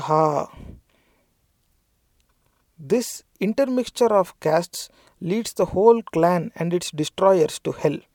Their ancestors will fall in hell, deprived of the ritual of offering food and water. வர்ணசங்கரா, இன்டர்மிக்சர் ஆஃப் கேஸ்ட்ஸ், குலக்னானாம், of the destroyers of the family due to greed of kingdom and of the remaining families having escaped destruction. Narakayaiva leads to hell only. This is the meaning. Not only the families of destructors go to hell, but others also will go by the same way. Thus he says, he, because of Lupta Pindodaka Kriyaha, whose obsequies rites of offering food in the form of cooked rice balls and water are not performed, their ancestors also fall. Fathers and forefathers fall into hell or fall down from heavens because of the absence of good sons who ought to perform such after-death rituals. This is the meaning. அதாவது ஏழாம் வகுப்பு படிக்கிறவங்க கூட தனக்கு தெரிஞ்சதில் ஒரு இன்னொருத்தவங்களுக்காக மொழிபெயர்த்து எழுதுகிறான்னா கொஞ்சம் புரியும்படி எழுதியிருப்பான். இதுங்க எப்படி எழுதி வச்சுருக்கு பாருங்கள். எல்லாரும் ஆளுக்கு ஒரு டெலகிராம் விட்டு அந்த டெலகிராம் எல்லாத்தையும் சேர்த்து ஒன்றா போட்டிருக்காங்க. இப்போ இது வந்து டெலகிராம் அப்படின்ட்டாக்கா தெளிவுபடுத்த வேண்டியதாக இருக்கு. ஏன்னா இன்றைக்கி தெரிஞ்ச டெலகிராம்னு ஒரு சமூக வலைத்தளம் சார்ந்த செய்தி அனுப்புகிற ஒரு இது இருக்குது. அதில் எல்லோரும் செய்தி அனுப்பி, நான் அந்த டெலகிராமை சொல்லலை, ஒரு காலகட்டத்தில் நம்ம இந்தியன் போஸ்டல் சர்வீஸில் டெலகிராம்னு ஒரு சர்வீஸ் இருந்துச்சு. அப்போ ஒரு எழுத்துக்கு இவ்வளவுன்னு அவங்க சார்ஜ் பண்ணுவாங்க. சுருக்கமான முறையில் திடீர்னு ஏதாவது ஒரு தகவல் இருக்குது, உடனே அவசரமாக தெரிவிக்கணும் அப்படின்னாக்கா டெலகிராமில் அனுப்புனா அடுத்த நாளே அது அவங்கள போய் சேர்ந்துடும். அந்த ஒரு இது. அப்போ அதில் அதிகமாக ஒரு ஒரு எழுத்துக்கும் பணம் அப்படிங்கிறதுனால ரொம்ப சுருக்கமாக செய்தியை சொல்லி அனுப்புவாங்க. ரொம்ப கிராமர், அந்த ரொம்ப விலாவரியான விளக்கம்லாம், come immediately, needed at home, be here by Tuesday, இந்த மாதிரி ஒரு வரி அது நாலுலேருந்து ஒரு ஏழு சொற்களுக்குள்ளே செய்தியை போட்டு அதை அனுப்பிடுவாங்க. அவ்வளோதான். அது படித்ததும் அவங்க அறக்க பறக்க அடிச்சு பிடிச்சிக்கிட்டு வருவாங்க, என்னடா ஏதுடான்னு. ஒரு என்ன செல்ஃபோன்லாம் வர்றதுக்கு முன்னாடி இந்த டெலகிராம் தான் வந்து பெரும்பாலும் பயன் பயன்பாட்டில் இருந்துச்சு. அப்போ அந்த டெலகிராமுக்கு எப்படி எழுதுவாங்களோ அந்த மாதிரி இதுங்க எழுதி அதை எல்லாத்தையும் ஒன்றா கோர்த்துட்டாங்க. அப்படி தான் இது படுது. ஆனால் இதுக்குள்ளே என்ன கதை சொல்ல வரான் இந்த வரிகளில், இப்போ இது வந்து பகவத்கீதாலேருந்து எடுத்தது தான். அவன் என்ன சொல்கிறான்னா, intermixture of caste leads the whole clan and its destroyers to hell. Their ancestors will fall in hell deprived of the ritual of offering food and water. அதாவது ஜாதி விட்டு ஜாதி கல்யாணம் பண்ணிட்டா கலப்பு திருமணம்னு இவன் சொல்கிறது, அந்த ஜாதி மறுப்பு திருமணம் நடந்துருச்சுனாக்கா இந்த பித்திருக்கள் பெ முன்னோர்களுக்கு இறந்தவங்க வீட்டில் இருக்க பெரியவங்களுக்கு வந்து அவங்க இறந்ததும் செய்ய வேண்டிய சாஸ்திர சாங்கியங்களில் வந்து அந்த ரைஸ் பால்ஸ் அதெல்லாம் வச்சு அவங்களுக்கு படைக்கணுமா, படைச்சது கொண்டு போய் ஆற்றுல எங்கேயாவது குளத்துல கொட்டிக்கிட்டு இருப்பாங்க. அதாவது நம்ம வீட்டுக்கு வந்து நம்மளோட பொருளே வாங்கி நம்ம அனுமதியோடையே அதை வீணாக்கிட்டு அதுக்காக காசும் பிடுங்கிட்டு போவாங்க, அவ்வளோதான் வேலை. அந்த இதில் வந்து அப்படி செய்ய முடியாதான், ஏன்னா அதுக்கான தகுதி இழந்துருவாங்களாம். இப்போ கல ஜாதி விட்டு ஜாதி கல்யாணம் பண்ணிட்டா இறந்து வீட்டில் இருக்க பெரியவங்களுக்கான மரியாதையை செலுத்துகிற தகுதி இழந்துடுறாங்க. அதையும் மீறி இவங்க மரியாதை செலுத்தினாலும் இவங்க அந்த தகுதி இழந்ததுனால இவங்களுடைய அந்த காணிக்கை வந்து அந்த ரைஸ் பால்ஸ் வந்து அவங்க வீட்டு பெரியவங்கள போய் சேர்றது கிடையாது. அதனால இறந்து போனவங்க நரக நரகத்துக்கு வேறு போயிடுவாங்களாம். இதுதான் இவன் சொல்ல வர. அப்போ ஜாதி விட்டு ஜாதி மாறு கல்யாணம் பண்ணுறதுங்கிறத எப்படிப்பட்ட ஒரு குற்ற செயலாக பகவத்கீதை வர்ணிக்குது. இப்படிப்பட்ட ஒரு அசிங்கத்தை கொண்டது ஒரு மதம் சார்ந்த நூலாக, அந்த நூலை உள்ளடக்கமாக கொண்டது ஒரு மதமாக, அந்த மதத்துக்காக வந்து கட்டடம் கட்டி உள்ள பொம்மை வச்சு வச்சுருப்பான் அது பேர் ஒரு கோயிலாக, அந்த கோயிலில் போய் உழைச்ச காசை இழந்து கும்பிடுறிய, நீ திங்கிறது சோறு தானா, உனக்கு இருக்கிறது பேர் சொரண தானா? நம்ம அடுத்து பார்ப்போம். தோஷை ரே தைஹ குலக்னானாம் வர்ணசங்கர காரகைஹ உத்ஸ்யாத்யந்தே ஜாதி தர்மாக குலதர்மாச்ச சாஸ்வதாக. Translation: due to confusion of castes caused by the sins of clan destroyers, ancient traditions of the clan and also class and their family virtues will be destroyed. Varnasankara karakaiha, causing intermixture of castes. Kulagnanam etaiha uktaiha doshaiha, because of the sins committed by destroyers of the family indicated above. Shashvataha, ancient. Jati dharmaha, the code of conduct assigned to Kshatriya caste and others. Kuladharmaha, the code of conduct running as per family tradition and special duties of each one. Utsyadhyante, would be uprooted. அப்போ இந்த ஆண்ட பரம்பரைகளுக்கு கொம்பு சீவி விடுற செயல்பாடு வந்து எங்கேருந்து வருது அப்படிங்கிறதுக்கு இதுதான் நேர்களே ஆதாரம். அப்போ வந்து மதத்துலலாம் பிரச்சனை இல்லை, மக்களாக ஜாதியை உருவாக்கிக்கிட்டு அவங்க அடிச்சுக்கிட்டாங்கன்னா நாங்கள் எப்படி பண்ணுறது அப்படிங்கிறது அக்மார்க் முத்திரை பொருத்தப்பட்ட, இப்போ அதுவும் டூப்ளிகேட் ஆயிடுச்சோ, சரி ஏதோ ரொம்ப சுத்தமான வடிகட்டுன அயோக்கியத்தனம், அதனால் அதை வந்து நம்பிட வேண்டாம். அப்போ due to confusion of caste caused by the sins of clan destroyers ancient traditions of the clan and also class and their family virtues will be destroyed. Confusion of caste வந்துருதான், ஜாதி விட்டு ஜாதி கல்யாணம் பண்ணிட்டா கன்ஃபியூஷன் ஆஃப் கேஸ்ட்டான். அதில் வந்து அந்த clan destroyers, யோ குலத்தையே வந்து அழிக்கிறவங்களாம் இந்த ஜாதி விட்டு ஜாதி கல்யாணம் பண்ணுறவங்க, அவங்களுடைய அந்த பாவ செயல்களால் அந்த ஒட்டுமொத்த குலத்தோட மானம் மரியாதை அவங்களுக்குன்னு இருக்க பாரம்பரியம் அத்தனையும் வந்து அழிஞ்சிருதா, வேரோடு அழிக்கப்படுதான். இது வந்து இதுதான் வந்து சொல்லியிருக்கான். அதுவும் அந்த ஜாதி தர்மாவுக்கு இவன் என்ன வாய்ப்பாடு வச்சுருக்கான், அந்த code of contact assigned to Kshatriya caste and others. அப்போ இவன் மத போதனைங்கிற பேரில் ஜாதி அடையாளங்களாக பிரித்து அதில் இந்தந்த ஜாதிகளுக்கு இதெல்லாம் இப்படி தான் செய்யணும்னு சொல்லியிருக்கான். அதில் ஒரு எடுத்துக்காட்டு தான் இது. இதில் வந்து ஜாதி விட்டு ஜாதி கல்யாணம் பண்ணிட்டா குலத்தோடைய பாரம்பரிய மரியாதை ஒட்டுமொத்தமாக வந்து அழிக்கப்படுது அப்படிங்கிறான். இந்த அசிங்கத்தை உள்ளடக்கமாக கொண்டது தான் ஒரு மதத்துக்கான முதன்மை நூலாக.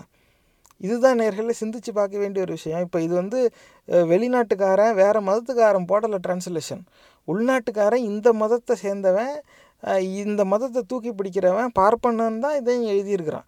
எந்த அளவுக்கு அசிங்கமாக எழுதியிருக்கிறான், இந்த அசிங்கத்தை சகிச்சுக்கிற ஒரு என்டிட்டி வந்து ஒரு இறைவனாக இருக்க முடியுமா? இப்போ ஏன் சாமி இல்லை சாமி இல்லைன்னு அந்த உண்மையை ஏன் நம்ம அத்தனை வாட்டி அடிச்சுக்கிறோம் அப்படின்னாக்க, இந்த அசிங்கத்தை வந்து அனுமதிக்கிறது எப்படி ஒரு சாமியாக இருக்க முடியும்? இந்த சாமியாராக இந்த சாமியெல்லாம் வந்து பார்த்தா கட்டி வச்சு அடிக்க வேண்டாமா? இது வந்து எவ்வளவோ பிரச்சனை இருக்குது, அந்த பிரச்சனையெல்லாம் தீர்த்து வைக்கலைங்கிறது அப்புறம் இருக்கட்டும். இதெல்லாம் ஒரு சிந்தனையாக, இந்த சிந்தனையை கொண்டது இது ஒரு மதத்தினுடைய முதன்மை நூல்.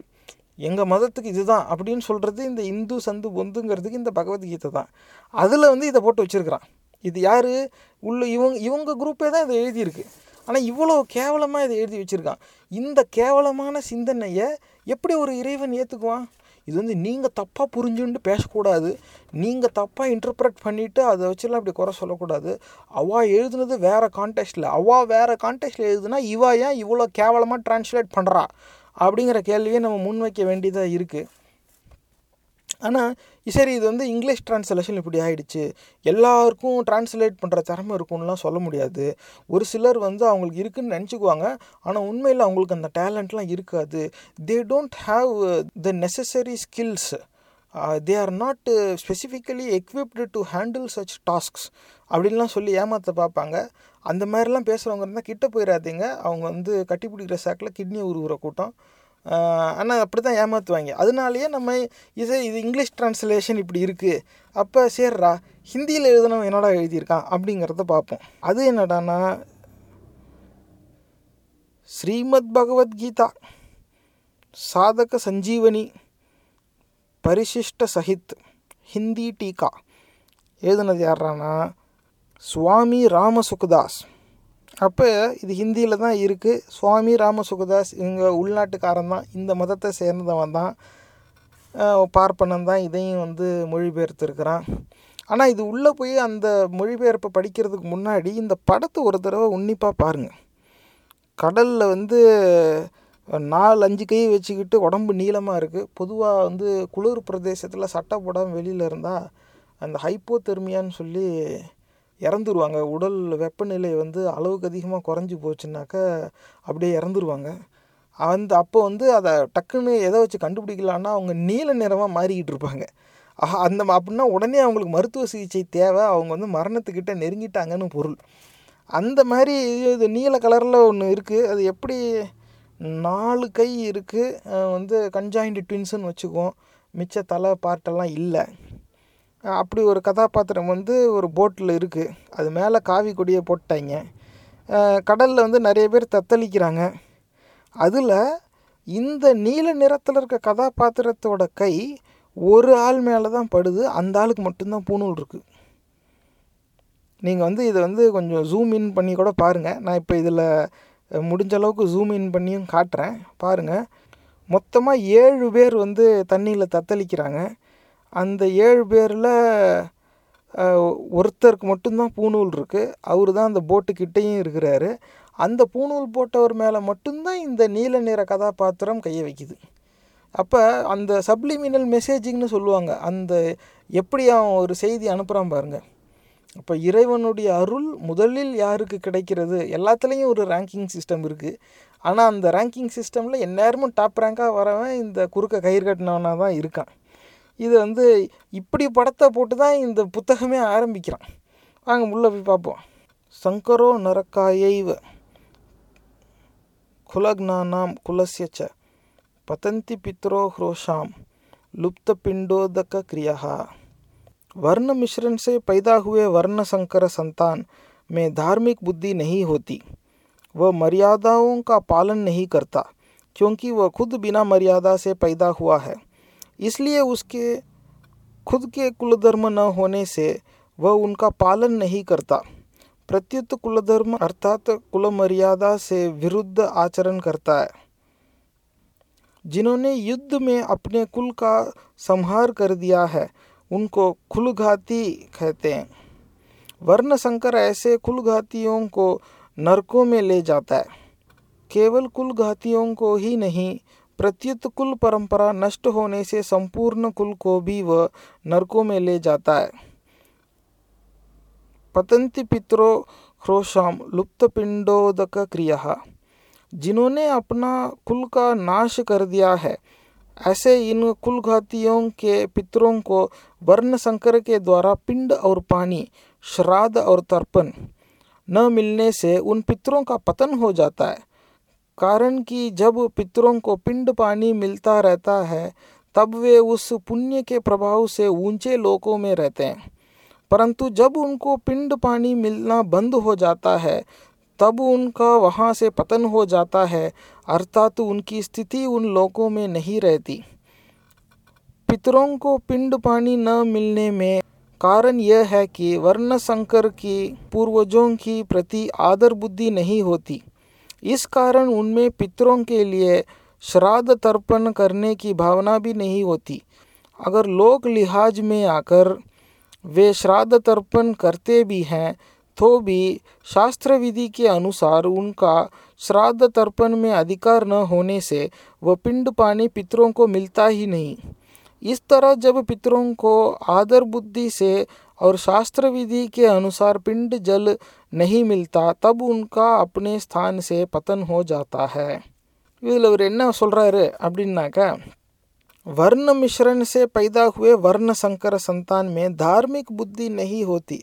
वर्ण मिश्रण அதாவது வர்ணம் கலப்புனால் பிறக்கிற வாரிசுக்கு தார்மிக் புத்தி, அதாவது மதம் சார்ந்த ஆன்மீக புத்திங்கிறது இருக்காது।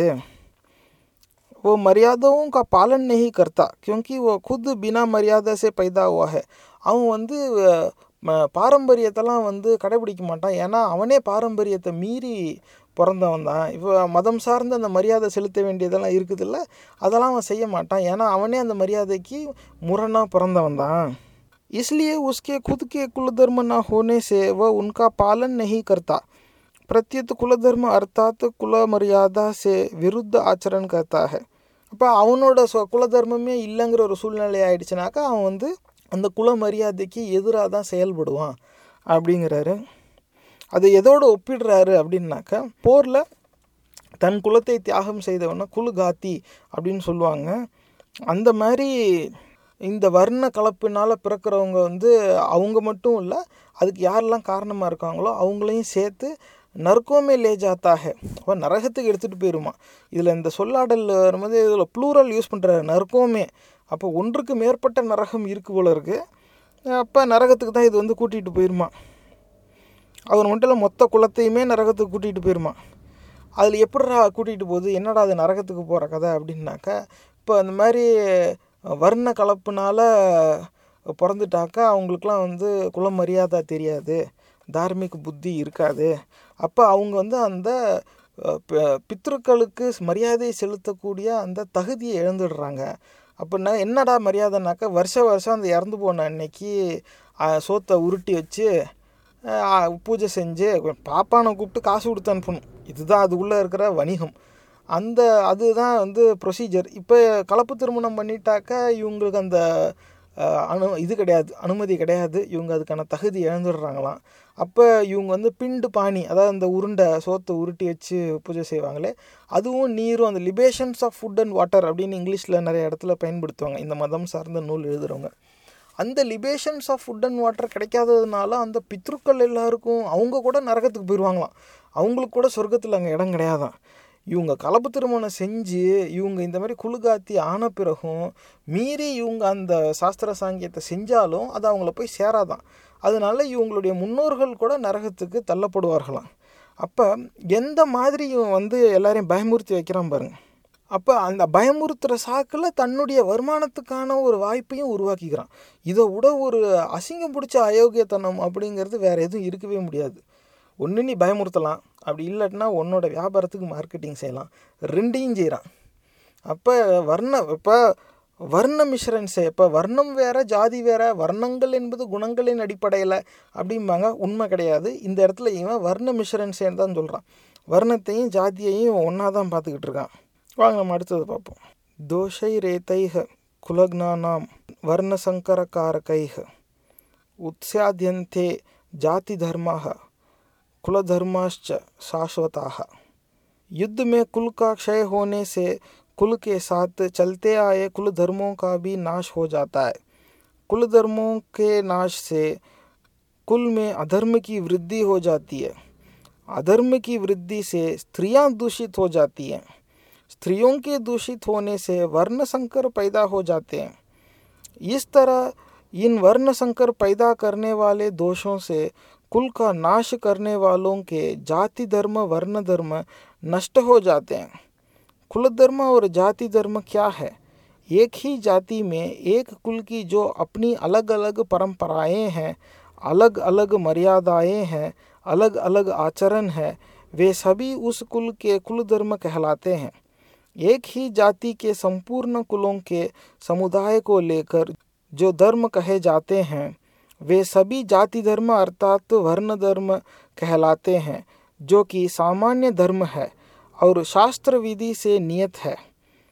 इन कुल धर्मों का और जाति धर्मों का आचरण न होने से धर्म नष्ट हो जाते हैं।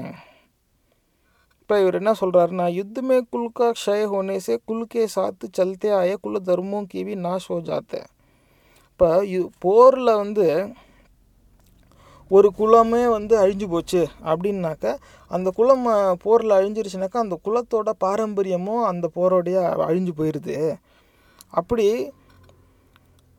कुल धर्म अழிஞ்சு போச்சுனாக்கா कुल में अधर्म की वृद्धि हो जाती है, குலத்தில் अधर्म வளர ஆரம்பிச்சிருமா। அப்புறம் अधर्म की वृद्धि से स्त्रियाँ दूषित हो जाती है। குலத்தில் अधर्म வளர்ந்துருச்சுன்னா அந்த குலத்தில் இருக்கிற பெண்கள் அழுக்காயிடுவாங்களாம்।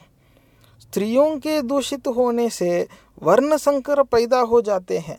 அம்ப அழுக்கான பெண்கள் இருந்தாங்கன்னா குலத்தில் அவங்களால தான் வர்ண சங்கராக பிறந்துடுறாங்களாம், இந்த ஜாதி கலப்புனால பிறக்கிறவங்களாம்। इस तरह इन वर्ण संकर पैदा करने वाले दोषों से कुल का नाश करने वालों के जाति धर्म वर्ण धर्म नष्ट हो जाते हैं। இப்போ இந்த மாதிரி வர்ண சங்கராவை பெற்று போடுற இந்த குற்றவாளிகள் இருக்கிறதுனால அவங்களுடைய ஜாதி தர்ம, அதாவது பிராக்கெட்டுக்குள்ளே வர்ண தர்ம நஷ்ட ஹோ ஜாத்தே ஹேன் அப்படிங்கிறாங்க। அப்போ இந்த குல தர்ம ஜாதி தர்மம் என்ன அப்படிங்கிறதையும் வந்து அவர் விளக்குறாரு। அதில் அவர் என்ன சொல்கிறாருன்னா, ஒரு ஒரு குலத்துக்கும் அலகலகு மரியாதையே அலகலகு ஆச்சரணம், அதாவது ஒரு ஒரு குடும்பத்துக்கும் இப்போ இந்த ஆள் தமிழில் நம்ம முதல்ல படித்தோமே இந்த சென்னை சாய் சங்கரா மேட்ரிமோனியல்ஸோட நிறுவனர் போட்ட செய்தியில் அவர் வந்து ஒரு ஒரு இது வந்து ரெண்டு குடும்பங்கள் ரெண்டு குலம் கலக்கிற ஒரு இது, எல்லா குடும்பத்துக்கும் தனி பாரம்பரியம்னு இருக்குது, எல்லாருக்கும் தனி பழக்க வழக்கம்னு இருக்குதுன்னு சொல்கிறாரு। அந்த பிச்சைக்காரத்தனம் எங்கேருந்து வருது, அதுக்கான சோர்ஸ் எதுங்கிறதுனா இதுதான் நேர்களே, ஏன்னா பகவத்கீதாவை படித்து பகவத்கீதாவில் இருக்கிறத எவனோ ஒருத்தன் பரப்புரை நடத்த அதை போய் கேட்டுட்டு வந்துட்டு தான் இவன் இந்த மாதிரி செய்தி அனுப்புகிற வேலைக்கே வந்திருக்கான்। அதில் இது அது இதிலேயே சொல்லியிருக்கான் பாருங்கள், அவன் அப்படி சொல்கிறதுக்கு முன்னாடியே இது எழுதப்பட்டிருக்கு। அப்போ இந்த அடிப்படையில் தான் அவங்க அவங்களும் ஏமாந்துக்கிட்டு ஊரையும் ஏமாற்றிக்கிட்டு இருக்காங்க।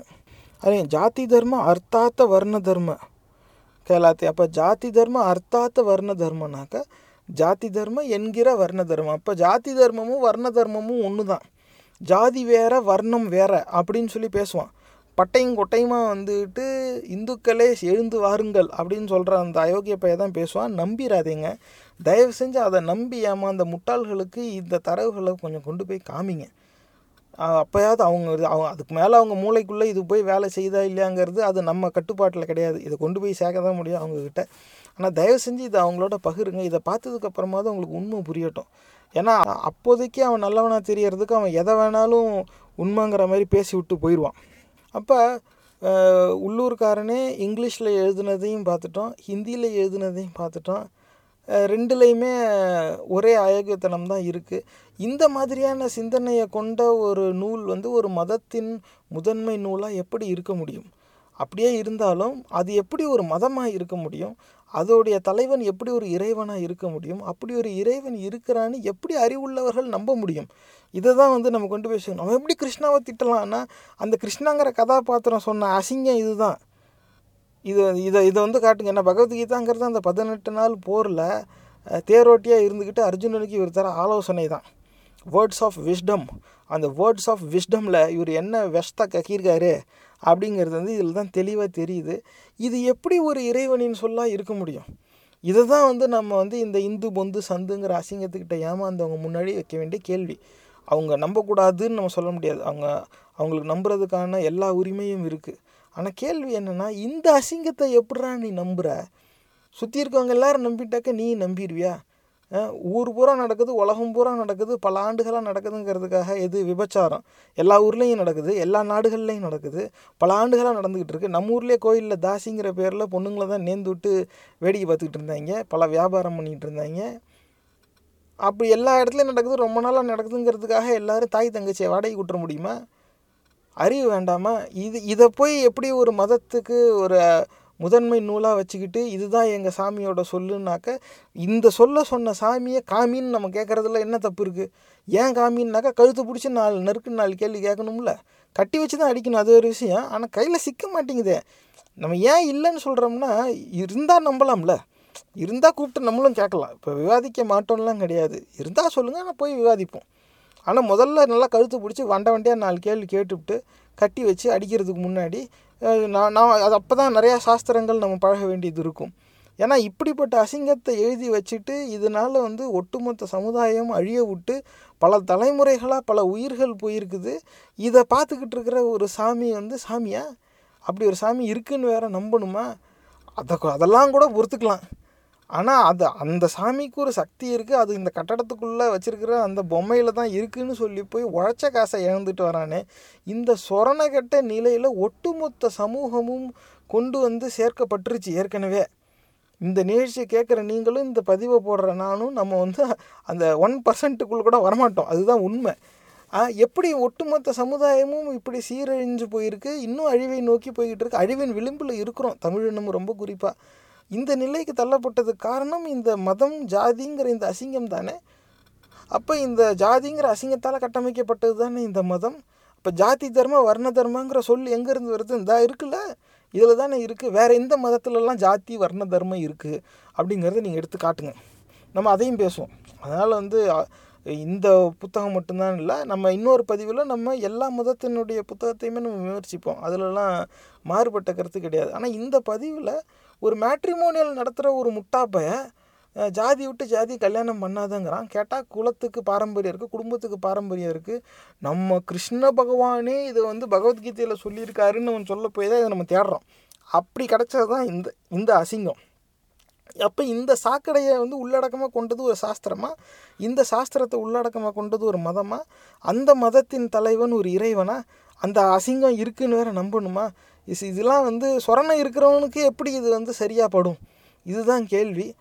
ஆனால் சரி, இப்போ வந்து இதெல்லாம் வடநாட்டுக்காரங்க எழுதுனது, இங்கிலீஷில் எழுதுனது, இந்த பக்கம் குஜராத்துக்காரன், இவன் அது எந்த பக்கமும் இதான் பனாரஸு, உத்தரப்பிரதேசம், அந்த பக்கம் தான் அந்த அயோத்தியா சுற்றி இருக்கிற ஏரியாவை தான் இருப்பான் இந்த இந்தியில் எழுதுனவன். இது என் யூகம், நீங்கள் ஆனால் விசாரித்து உறுதி செஞ்சுக்கோங்க. ஆனால் சரி, இங்கே நம்ம ஊரில் உள்ளூர்காரன் அவராதன் எழுதணுமே, அவன் இப்போ என்ன சொல்லியிருக்கான் அப்படின்னு பார்ப்போம். அதில் தேடினதுனா அந்த பகவத்கீதை வந்து மகாகவி பாரதியார் அப்படின்னு எழுதியிருக்காரு. தமிழ் இந்து டாட் காமோட வெளியீடு இது வேறு. மகாகவி சரி, மகாகவி பாரதியார், ஏன்னா இவர் வந்து ஜாதிகள் இல்லையடி பாப்பா அப்படின்னு பாட்டு எழுதி ரொம்ப பிரபலமாயிட்டார்.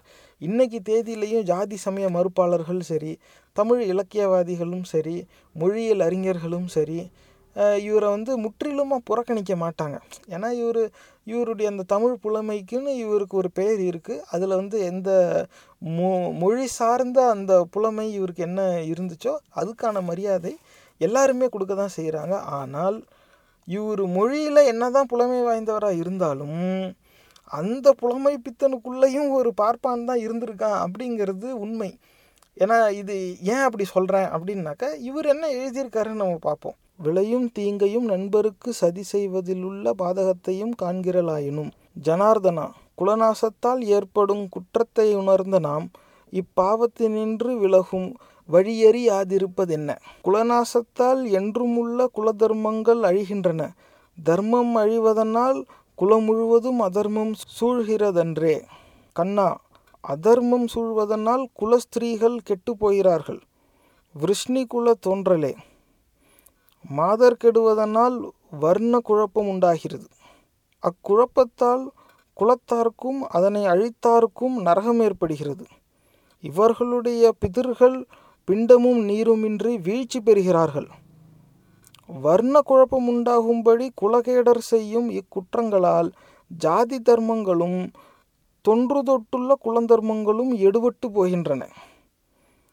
ஜனார்தனா, குலதர்மங்கள் எடுபட்டு போன மனிதருக்கு எக்காலும் நரகத்தில் வாசம் என்று கேள்விப்படுகிறோம். அப்போ பார்த்துங்களா நேர்களே, அதாவது மகாகவி பாரதியார், அதாவது ஜாதிகள் இல்லையடி பாப்பான்னு ஒரு பாட்டை எழுதிவிட்டு, ஆனால் அந்த வேறு என்ன மற்ற எழுத்தில் என்ன அயோக்கியத்தனம் இருக்குன்னு பாருங்கள். அப்போ எல்லா இடத்துலையும் இந்த பார்ப்பன அயோக்கியர்கள் அவங்களுக்குன்னு ஒரு தனி இடம் உருவாக்கிக்கிட்டு, S we are also there அப்படிங்கிற ஒரு நிலைப்பாடை உறுதி செஞ்சு எல்லாருக்கிட்டையும் வந்து ஒரு போலியான ஒரு ஒரு அடையாளத்தை வச்சுக்கிட்டே இருக்கிறதுல தான் இப்போ கம்யூனிஸ்ட்டு கட்சியெலாம் பிரியுது. ஏன் இந்த மாதிரி கம்யூனிஸ்ட்டுகளுக்கு இடையிலேயே வந்து ஒற்றுமை இல்லை அப்படின்னாக்கா அவங்கக்கிட்ட நீங்கள் விலாவரி அதை பற்றி பேசுனீங்கன்னா சொல்லுவாங்க. அப்போ நிறைய இடத்துல வந்து பார்ப்பன சமுதாயத்தை சேர்ந்தவங்களே அந்த கம்யூனிசமை கையில் எடுத்தவங்க இருக்காங்க. கம்யூனிஸ்ட் லிட்ரேச்சர் எல்லாம் படிச்சுட்டு வந்து ஏன்னா அந்த ஜாதி மதத்துக்கு அப்பாற்பட்டு செயல்படுற பார்ப்பனர்கள்ங்கிறது இருப்பாங்க தானே, அந்த போர்வையில் பார்ப்பன திமிர் கொண்டவர்களும் அங்கே போய் உக்காந்துடுறாங்க. என்ன இதுலேருந்து நம்ம புரிஞ்சிக்க வேண்டியது இருக்குன்னா, நம்ம என்ன முயற்சி செஞ்சாலும் எப்படிப்பட்ட குழுவை கட்டமைச்சாலும் அந்த குழுவிலையும் ஒரு சில பார்ப்பனர்கள் எப்படியும் வந்து சேருவான். ஒட்டுமொத்த ஜனத்தொகையில் அவன் ரெண்டு மூணு சதவீதமாக இருந்தாலும் நம்ம என்ன மாதிரியான சமூக சீர்திருத்தத்துக்குன்னு ஒரு குழு அமைச்சோம்னா அந்த குழுவிலையும் அவன் வந்து சேருவான். அதில் எல்லோருமே ரொம்ப நியாயமான சிந்தனை கொண்ட பார்ப்பனர்களாக இருக்க மாட்டாங்க. ஒரு சிலர் ரொம்ப நியாயமாக இருப்பாங்க, எனக்கு வந்து இதிலெல்லாம் விருப்பம் இல்லை. ஏன்னா பூணூல் அறுத்து போட்ட பார்ப்பனர்கள்ங்கிறது இருக்காங்க தானே, அவங்களுக்கெல்லாம் நம்ம மனமார்ந்து வாழ்த்துவோம். வந்து நிஜமாகவே சக மனிதன் அப்படிங்கிற அங்கீகாரத்தை வந்து உரிமையோடு பெற்று பெற வேண்டியது அவங்க தான். ஏன்னா வெளியிலேருந்து நம்ம என்ன வேணால் திட்டிடலாம், பார்ப்பன சமுதாயத்தில் இருந்துக்கிட்டே அந்த பூணூலை அறுத்துட்டு இந்த அசிங்கம் எனக்கு வேண்டாம் அப்படின்னு சொல்கிறதுக்கு ஒரு தனி தைரியம் வேணும். ஆனால் அந்த தைரியத்துக்கு அடிப்படைங்கிறது அறிவு. அந்த அறிவு அவங்களுக்கு இருக்கிறதுனால அவங்க அப்படி செயல்படுறாங்க. ஆனால் இந்த பூணூலை அறுத்து போட்டுட்டு நம்ம எல்லாரையும் ஏமாற்றி தன்னுடைய திரைப்படத்தை பார்க்க வச்ச அயோக்கியர்களும் இதே தமிழ்நாட்டில் இருக்கிறது உண்டு. ஏன்னா இன்றைக்கி ஒரு கட்சி ஆரம்பித்ததுக்கு அப்புறமா அவர் ஏதாவது பேசுகிறாருன்னா சம்பவாமி யுகே யுகேன்னு தான் சொல்லி முடிப்பார். ஆனால் அவர் சினிமாவில் இருந்த வரைக்கும் கருப்பு சட்டை போட்டுக்கிட்டு இல்லைன்னு யார் சொன்னால் இருந்தால் சொல்லுங்கள் பார்ப்போம் அப்படின்னு மேடையில் பேசி எல்லா படத்துக்கும் பொதுமக்களை வந்து பகுத்தறிவு பேசி பார்க்க வச்சுக்கிட்டு தன்னோட கட்சின்னு வந்ததும் இப்போ அவரோட அந்த பியூர் பிராமின் ஐடென்டிட்டியை கையில் எடுத்துக்கிட்டார். அவருடைய கட்சியோட நிர்வாகத்துக்கு கூட ஒரு பார்ப்பன சமுதாயத்தை சேர்ந்தவங்களுடைய நிறுவனம் தான் வந்து ஐடியா கொடுக்கணும், அவங்க சொல்கிறது தான் செய்யணுங்கிற அளவுக்கு போய் பார்ப்பனர் பார்ப்பனர் அல்லாதோர் அப்படின்னு ஒரு பாகுபாடு காட்ட போய் இன்றைக்கி ஒரு கட்சி கலைஞ்சு இருக்கா இல்லையான்னு தெரில. ஆனால் என்ன சொல்ல வரேன்னாக்கா, பகுத்தறிவுன்னு சொல்லி கருப்பு சட்டை போட்டுக்கிட்டு சாமி இல்லைன்னு பேசுகிறதுலையும் இந்த பார்ப்பனர்கள் வந்து உட்காருவான். சிவப்பு சட்டை போட்டுக்கிட்டு வர்க்க விடுதலைன்னு சொல்கிற கூட்டத்துலேயும் இந்த பார்ப்பனர் வந்து உட்காருவான். ஆனால் உட்கார்ற பார்ப்பனர் எல்லாரும் கெட்டவன் இல்லாட்டினாலும் அந்த கூட்டத்துக்குள்ளே கெட்டவனும் இருப்பான். அவன் என்ன பண்ணுவான், பொறுப்பை அவன் கையில் எடுத்து வச்சுக்கிட்டு அதை முழுசாக நடைபெற விடாமல் தடுத்தபடியே வேலை செய்வான்.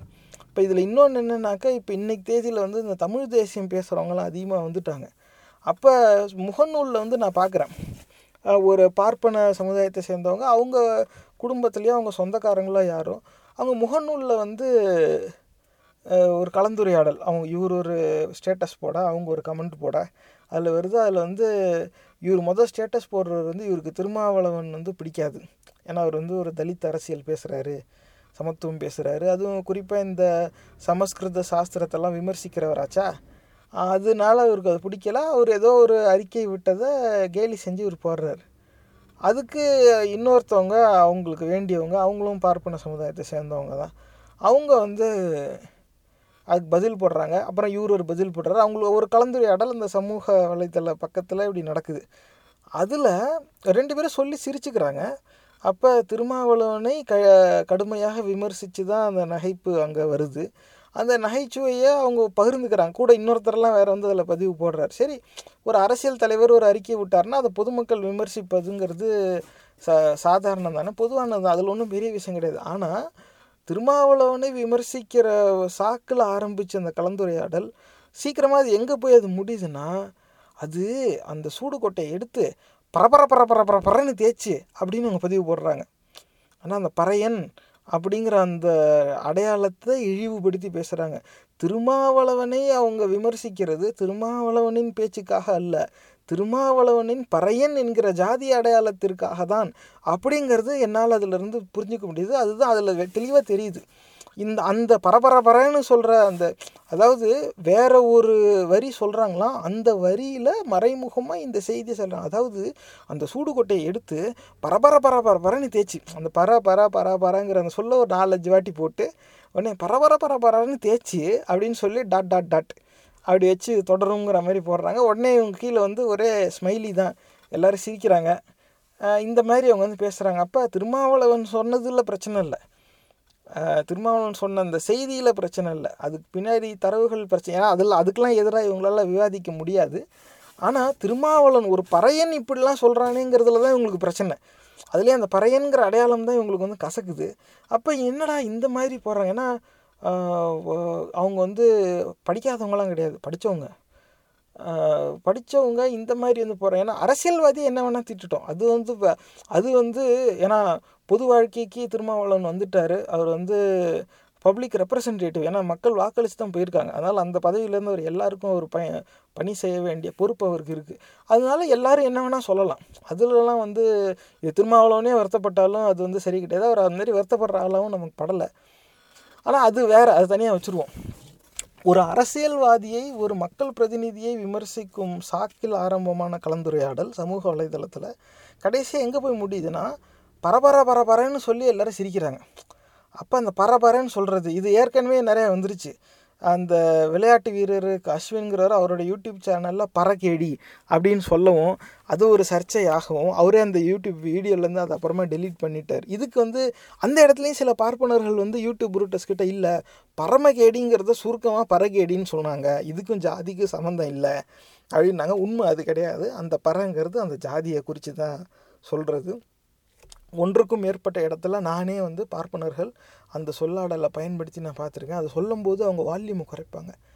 பரஃப்ளாப்பு அந்த படம் இப்படி சொன்னாங்க, அதாவது அந்த திரைப்படம் பிடிக்கலை, அந்த திரைப்படம் தோல்வியை அடைஞ்சிருச்சு, அதை சொல்லும்போது பரஃப்ளாப்பு அது வந்து அப்படின்னு சொல்லி அது கிட்ட கிட்ட காது கிட்ட வந்து குனிஞ்சு தான் சொல்லுவாங்க. அப்போ ஏன்னா அது ஒரு ஜாதி, அதாவது அந்த ஜாதி அடையாளத்தையே இழிவாக பார்க்குறாங்க. அதனால வேறு ஒரு இழிவான சூழ்நிலையை வர்ணிக்கும் பொழுது இந்த ஜாதி அடையாளத்தையே பயன்படுத்திக்கிறது அப்படி சொல்ல வந்தது தான் அது. ஆனால் அது ஒரு பக்கம் இருக்கட்டும். ஆனால் இப்படி பரபரன்னு சொல்லி இவங்க பார்ப்பனர்கள் வந்து சிரிக்கிறாங்களே அப்படின்னு சொல்லி அவங்க ப்ரொஃபைலில் போய் பார்த்தா ரெண்டு மெழுகுவத்தி வச்ச சின்ன படம் அவங்க வச்சுருக்குறாங்க. அவங்க கவர் ஃபோட்டோவில் இந்த ரெண்டு மெழுகுவத்தி, அது ரெட்டை மெழுகுவத்தி ரெண்டா ஒன்றான்னு தெரியல, அட மெழுகுவத்தி இருந்துச்சுப்பா இந்த சிவப்பு கலர் மஞ்சள் கலர் வட்டத்துக்குள்ளே. இது வந்து இந்த தமிழ் தேசிய கட்சியுடைய முன்னாள் தேர்தல் சின்னம். அப்போ ஜாதி அடிப்படையில் ஜாதி வேற்றுமையை வெளிப்படையாக சமூக வலைதளங்களில் கொச்சையாக விமர்சனம் பண்ணி சிரிக்கிற ஒரு இழிநிலையில் தான் இவங்க இருக்கிறாங்க. ஆனால் அவங்க எந்த கட்சிக்கு ஆதரவு தராங்கன்னா ஜாதி மத வே வேறுபாடே இல்லாமல் இது தமிழர் நிலம், தமிழர் உரிமை, தமிழர்களுக்கான அரசியல் அப்படின்னு பயணிக்கிற ஒரு தமிழ் தேசிய கட்சியோட ஆதரவாளராக தான் அவங்க இருக்கிறாங்க. அப்போ ஏன்னா இது இந்த இது அவங்க மட்டும் கிடையாது, ஏன்னா பார்ப்பன சமுதாயம் மட்டும் சொ கிடையாது. ஏன்னா இதுக்கு முன்னாடி அந்த மாதிரி தமிழ் தேசிய கட்சியிலேருந்து வெளியே வந்தவங்கெல்லாம் பேட்டி கொடுத்தாங்க. அந்த பேட்டிலாம் பார்க்கும்போது அது ஒருத்தர் என்ன சொல்கிறாருன்னா, நான் வந்து பதினேழு வயசுலேருந்து பாமகவில் இருந்தேன், இவர் வந்து இந்த தமிழ் தேசிய கட்சியில் இவங்க புதுசாக சொல்கிறாங்க மக்களுக்கு வந்து உரிமைகளை வாங்கி தருவாங்க, புதுசாக இருக்கும், வாய்ப்பு வரும் அப்படின்னு சொல்லி தான் வந்து சேர்ந்தேன், ஆனால் வாய்ப்பே கிடைக்கல. கட்சியை விட்டு அனுப்பிட்டாங்க. உடனே அவர் வந்து கோச்சிக்கிட்டு வந்து பேட்டி கொடுக்குறாரு. அப்போ பதினேழு வயசுலேருந்து பாமகவில் இருந்தவனுக்கு இங்கே என்னடா வேலை? ஏன்னா இவங்க வந்து ஜாதி மதத்துக்கு அப்பாற்பட்டு தமிழர்களாக ஒன்றிணைவோம்னு தான் அவங்க சொல்லுவாங்க. தமிழ் தேசியங்கிறது தானே, எந்த கட்சியானாலும் இருக்கட்டும், கட்சி பேர் நமக்கு முக்கியம் கிடையாது. தமிழ் தேசியங்கிறது வந்து தமிழர்கள் ஒன்றிணைகிற ஒரு அரசியல் நோக்கு நிலை தானே. அப்படி இருக்கும்போது அதில் ஜாதி மதத்துக்கு அங்கே இடமே கிடையாது. ஏன்னா இன்றைக்கி ஒருத்தர் இந்த மதத்தில் இருப்பான், நாளைக்கு வேறு மதத்துக்கு மாறுவான், எப்படி வேணால் மாறுவான். ஆனால் அவன் தாய்மொழி தமிழுங்கிறது என்றைக்குமே மாறாது, எங்கே போனாலும் அவன் எந்த மதத்தை வழிபட்டாலும். அப்போ வந்து எது உண்மையான அரசியல் அடையாளமோ அதன் அடிப்படையில் உருவான ஒரு அரசியல் சித்தாந்தம் தான் அது. அந்த இதில் பேசுகிறவங்க கிட்ட இவன் ஏன் போய் சேர்ந்தான் அப்படிங்கிறது நமக்கு தெரியலை. ஆனால் இந்த மாதிரிலாம் இருக்குது. யாரெலாம் வந்து ஜாதி வேற்றுமையை ரொம்ப பெருமையாக பேசுகிறாங்களோ அவங்க எல்லா இடத்துலையுமே இருப்பாங்க. தமிழ் தேசிய ஆதரவாளர் கூட்டத்தில் அந்த ஏன்னா இந்த மெழுகுவத்தி சின்னத்தை வச்சுக்கிட்டு அந்த கட்சி போட்டிக்கிட்டது ஒரு காலகட்டத்தில். இன்றைக்கி அவங்க சின்னம் வேறு. அப்போ மெழுகுவத்தி சின்னத்தையே அவங்க வச்சுருக்கிறாங்கனாக்கா நீண்ட நாட்களாக அவங்க தமிழ் தேசிய ஆதரவாளர். ஏன்னா அவங்க வெளிநாட்டில் வேறு இருப்பாங்க போல இருக்குது. அப்போ யாரெல்லாம் நமக்கு எதிராக பேசுகிறாங்களோ அவங்க எல்லாருக்கிட்டையும் நம்ம ஒரு காணிக்கையை கொடுத்து சப்ஸ்கிரைபராகி அவங்க கூடயே இருந்துக்கணும். அவங்க கூடயே இருந்துக்கிட்டு நம்மளை பற்றி மட்டும் அவங்க கெ மோசமாக பேச விடாமல் பார்த்துக்கணும். இந்த நிலையில் இந்த பார்ப்பன அயோக்கியர்கள் செயல்படுறாங்க நேயர்களே. இது வந்து என் கண்ணுக்கு தென்பட்டது. இது வந்து நான் சொல்கிறேங்கிறதுக்காக, மற்ற பதிவில் சொல்கிறது தான் இப்பயும் சொல்லுவேன், நான் சொல்கிறேங்கிறதுக்காக நீங்கள் எதையும் ஏற்கவும் கூடாது, நம்பவும் கூடாது. நீங்கள் இதை விசாரித்து பாருங்கள். ஏன்னா கம்யூனிஸ்ட்டுன்னு சொன்னால் அந்த இடத்துலையும் வந்து எதாவது பார்ப்பனர் இருந்தால் உட்காந்துருப்பான். அப்புறம் சமூக ஆர்வலர், இப்போ இந்த செய்தி ஊடகங்கள்லாம் விவாதத்துக்கு கூப்பிட்டா சமூக ஆர்வலர்னு சொல்லியும் ஒரு பாப்பானை தான் கூப்பிட்டு வருவான். அப்புறமா இடதுசாரிங்கிற இடத்துலேருந்தும் பார்ப்பனர் வந்துடுவான். எல்லா இடத்துலேருந்தும் வரவங்க எல்லோரும் பார்த்தா பார்ப்பனர்களாகவே இருப்பாங்க. இப்போ இன்றைக்கி தேதியில் திராவிட கட்சிக்கான அந்த இன்டர்நெட் மார்க்கெட்டிங், சமூக வலைத்தள பரப்புரையை யாரா செய்கிறான்னு பார்த்தா ஒரு பார்ப்பன அமைச்சர் தான் செய்கிறார். காரணம் என்னென்னா, திராவிட கட்சியோட அரசியல் அந்த பரப்புரையில் அந்த பார்ப்பனர் ஆதிக்கத்துக்கு எதிரான விமர்சனங்கள் எப்போவுமே இருக்கும். இப்போ நடந்து முடிஞ்ச சட்டமன்ற தேர்தலில் அதை பற்றி ஒரு பேச்சு கிடையாது. ஆன்டி பிராமின் கமெண்ட்டுங்கிறதே கிடையாது. காரணம் என்னென்னா, அந்த மார்க்கெட்டிங் கேம்பெயினுக்கு ஹெட்டே ஒரு பிராமின் தான். இப்படி எல்லா இடத்துலையும் பார்ப்பனர்கள் அவங்களுக்குன்னு ஒரு இடத்த ஒதுக்கி வச்சுக்குவாங்க. வேறு யாராவது ஏதாவது செய்கிறாங்களா, யாராவது ஏதாவது செய்கிறாங்களான்னு பார்த்துக்கிட்டே இருப்பாங்க போல். ஏ அங்கே ஒருத்தன் செய்கிறான், அதில் போய் சேர்ந்துரு, அதில் போய் சேர்ந்துட்டு பிராமினுக்கு எதிரான கமெண்ட் வராமல் பார்த்துக்க. இதே இந்த வேலையை வந்து இவங்க நீண்ட நாட்களில் செஞ்சுக்கிட்டு இருக்காங்க நேயர்களே. அதனால் இதனாலேயே வந்து ஒட்டுமொத்த சமுதாயமும் பார்ப்பனர்களில் முழுசாக வெறுக்க வேண்டிய ஒரு கட்டாயத்துக்கு ஏற்கனவே சமுதாயம் தள்ளப்பட்டுருச்சு அப்படிங்கிறது என்னுடைய கண்ணோட்டம். ஆனால் இது வந்து நம்ம எல்லாருமே சிந்தித்து பார்க்க வேண்டிய விஷயம். ஏன்னா இந்த மாதிரி ஒரு சிலர் செய்கிறதுனால அந்த ஒட்டுமொத்த சமுதாயத்துக்குமே வந்து ஒரு கெட்ட பேராக தான் வருது. எதாவது எல்லாத்துக்கும் ஒரு டிப்பிங் பாயிண்ட்டுன்னு இருக்கும். இத்தனை நாள் வந்து இதை வந்து இந்த சமுதாயம் கண்டுக்கலை, இன்றைக்கு தேதியில் இந்த சமுதாயம் அதை சகிச்சுக்குது. ஆனால் ஏதோ ஒரு காலகட்டத்தில் வருங்காலத்தில் அந்த சகிப்புத்தன்மையும் நிறைவு பெறும். அப்போ என்றைக்கு அந்த சகிப்புத்தன்மை முடியுதோ அதுக்கு அடுத்த நாள் என்ன நடக்குங்கிறது நமக்கு தெரியாது. அன்றைக்கி இவங்களெல்லாம் பாதுகாக்கிறதுக்கு யார் வருவாங்கங்கிறதும் தெரியாது. அப்போ ஏன்னா கண்டிப்பாக இவங்க கும்பிட்ற சாமி வரமாட்டான், இவங்களோட சாஸ்திரம் இவங்களை காப்பாற்றாது, சுற்றி இருக்கிற மனுஷனை தான் காப்பாற்றணும். அந்த மனுஷனை தான் இவங்க பகையாளி ஆக்கிக்கிட்டு இருக்காங்க பல ஆண்டுகளாக. அப்போ இன்றைக்கி தேதியில் என்ன ஆகுதுன்னா, இந்த பார்ப்பன திமிர் உடையவர்கள் வந்து அந்த பார்ப்பன ஆதிக்கத்தை எப்படி மறுபடி ஒரு மறுமலர்ச்சிக்கு கொண்டு வராங்க, அந்த ஆதிக்கத்தை எப்படி திருப்பி நிலைநாட்ட பார்க்குறாங்கன்னா, எல்லா இடத்துலையும் பார்ப்பனர்களுக்குன்னு ஒரு தனி இடம் ஒதுக்கி வைக்க பார்க்குறாங்க. அவங்களுடைய முக்கியமான முயற்சி என்னன்னாக்கா, பார்ப்பனருக்கு எதிரான சிந்தனை வெளியே வரவிடாமல், அது எந்த இடத்துலையும் பதிவாக விடாமல் பார்த்துக்குவாங்க, ரொம்ப கவனமாக இருப்பாங்க. இப்போ இந்த தமிழ் ஆராய்ச்சி செய்கிற மொழியறிஞர்கள்கிட்ட கேளுங்க, பார்ப்பனர் அல்லாதவர்கிட்ட நீங்கள் கேசினீங்கன்னாவே சொல்லுவாங்க, அந்த ஆராய்ச்சியெல்லாம் நம்மளை சேர்த்துக்கவே மாட்டாங்க, பார்ப்பனர்கள் மட்டும்தான் அவங்க சேர்த்துக்கிறாங்க. எது தமிழ் மொழி ஆராய்ச்சியில் இவங்களும் எல்லாம் குவாலிஃபைடாக தான் இருப்பாங்க, அது வேறு விஷயம், மொழியியல் அறிஞர்கள் தானே. ஆனால் இவங்களை சேர்த்துக்க மாட்டாங்க. என்னடான்னா, அவங்க வந்து பர்ரோ கால்டுவெல்னு சொல்லிட்டாவே நம்ம கூட பேசுகிறதே நிறுத்திடுறாங்க. அப்போ ஏன்னா அந்த காலத்தில் வந்து இந்த திராவிட மொழிகளை ஆராய்ச்சி செஞ்சு அந்த மொழியியல் அறிஞர்களுக்கான ரொம்ப ஆராய்ச்சிக்கு தேவையான தரவுகளை உருவாக்கி வச்சது வெளிநாட்டுக்காரங்களும். ஜியு போப்புங்கிறவருடைய தமிழுக்கு செஞ்ச அவர் செஞ்ச தொண்டை வந்து யாருனாலையும் வந்து என்றைக்கு மீற முடியாதுங்கிறது மொழியியல் அறிஞர்களுடைய அழுத்தமான நம்பிக்கை. ஆனால் அந்த பேரெல்லாம் இங்கே சொல்லிடவே கூடாது. காரணம் என்னென்னா, அந்த தமிழ் மொழி ஆராய்ச்சியிலையும் இந்த பார்ப்பனர்கள் தான் இருப்பாங்க. காரணம் என்னென்னா, ஒரு கட்டத்துக்கு மேலே மொழி ஆராய்ச்சின்னு போயிட்டால், அந்த இப்போ திருக்குறள்லேருந்து பின்னாடி சங்க இலக்கியத்தில் போயிட்டிங்கன்னா கடவுள், மதம் அப்படிங்கிற சொற்களே எங்கேயும் கிடையாது. அப்போ மதங்கள் உருவானதுக்கு அப்புறமா தமிழ் இலக்கியங்களும் இருந்துச்சு, அதுக்கு முன்னாடி இருந்துச்சு. மதங்கள் உருவானதுக்கு அப்புறமாவும் தமிழ் இலக்கியங்கள் உருவாக்கப்பட்டுச்சு. அதை வந்து சமய காலம்னே பிரிச்சிடுறாங்க. இப்போ சமய கால இலக்கியம்னு வந்துடுது, சமய காலத்துக்கும் முந்தைய காலம்னு இருக்குது, சங்க காலம்னு வந்துடுது. அப்போ இப்போ இந்த கோயில் பூசாரித்தனம் பூஜை செய்கிறதுக்கெலாம் முன்னாடியே வந்து தமிழ் இலக்கியம்னு இருந்திருக்கு. அப்போ இந்த ஆராய்ச்சி செய்கிறவங்கலாம் அதில் அதிக நேரம் கவனம் செலுத்த ஆரம்பிச்சிட்டாங்கன்னா, இந்த மதம் எல்லாம் மனிதர்களால் உருவாக்கப்பட்ட போலியானதுங்கிறத திரும்ப திரும்ப வலியுறுத்தப்பட வேண்டிய ஒரு சூழ்நிலை வந்துடும். அது வந்துச்சுன்னா இந்த பார்ப்பனர்களுக்கான வியாபாரம் கெட்டு போயிடும். அதனால இவனும் அந்த இடத்துல உக்காந்துக்கிட்டு யாரையும் அந்த ஆராய்ச்சி மட்டும் முழுசாக செய்யவே விட மாட்டான். இவனை தான் நீங்கள் கைடாக வச்சு செய்யணும், அதில் ஆன்டி பிராமின் கமெண்ட்ரி எதாக இருந்தாலும் இவன் அப்ரூவ் பண்ண மாட்டான். இன்னொரு ஒரு எடுத்துக்காட்டு நான் சொல்கிறேன், இது நான் தனிப்பட்ட முறையில் விசாரித்தது, இது என்னுடைய கண்ணோட்டம் தான், நீங்கள் இதை ஏற்கணுங்கிற அவசியம் கிடையாது. இது ரெண்டாயிரத்தி பதினாலுக்கு அப்புறமா தான் எனக்கு இந்த தலைப்பில் ஆர்வம் வந்துச்சு. அதுவும் இந்த மாந்தவியல், ஆந்த்ரோபாலஜி அப்படின்னு சொல்கிறத, இது என்னடா இது இப்படி ஒரு தலைப்பு இருக்கே, இந்த இனக்கூட்டங்களின் தமிழ் இனத்தோட வரலாறு என்ன, அந்த ஆந்த்ரோபாலஜிக்கல் ஹிஸ்ட்ரியை நம்ம கொஞ்சம் தெரிஞ்சுக்குவோம் அப்படின்னு சொல்லி தேடி பார்க்கும்போது ஒட்டுமொத்த மாநிலத்திலையும் இந்த ஆந்த்ரோபாலஜிங்கிற படிப்பு வந்து ஒரே ஒரு பல்கலைக்கழகத்தில் தான் இருக்குது. அது மெட்ராஸ் பல்கலைக்கழகத்தில் மட்டும்தான் இருக்குது நான் விசாரித்த வரைக்கும். அதுவும் குறிப்பாக அந்த எம்ஏ ஆந்த்ரோபாலஜிங்கிறத நீங்கள் விசாரித்து பாருங்கள். இன்றைக்கி வேறு ஏதாவது ஒரு பல்கலைக்கழகத்தில் வந்திருக்கலாம்.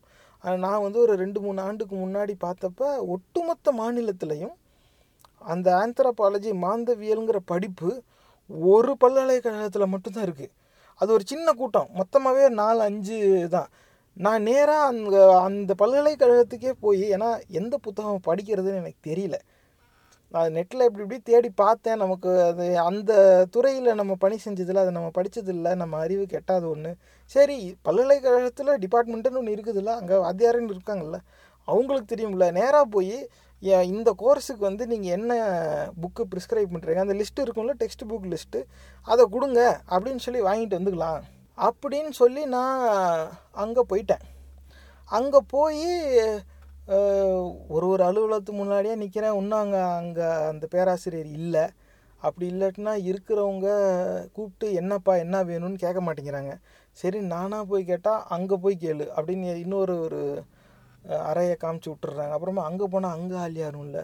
அப்புறமா இன்னொருத்தர் வந்து என்ன இங்கே நின்றுக்கிட்டு இருக்கீங்க அப்படிங்கிறாங்க. இல்லை, அந்த இடத்துல போய் கேட்டேன், இங்கே வந்து கேட்க சொன்னாங்க, அதான் காத்திருக்கேன். இல்லை இல்லை நீங்கள் இங்கே போங்க, ப்ரொஃபஸர் அங்கே ஒருத்தர் இருப்பார், அவர்கிட்ட கேளுங்க.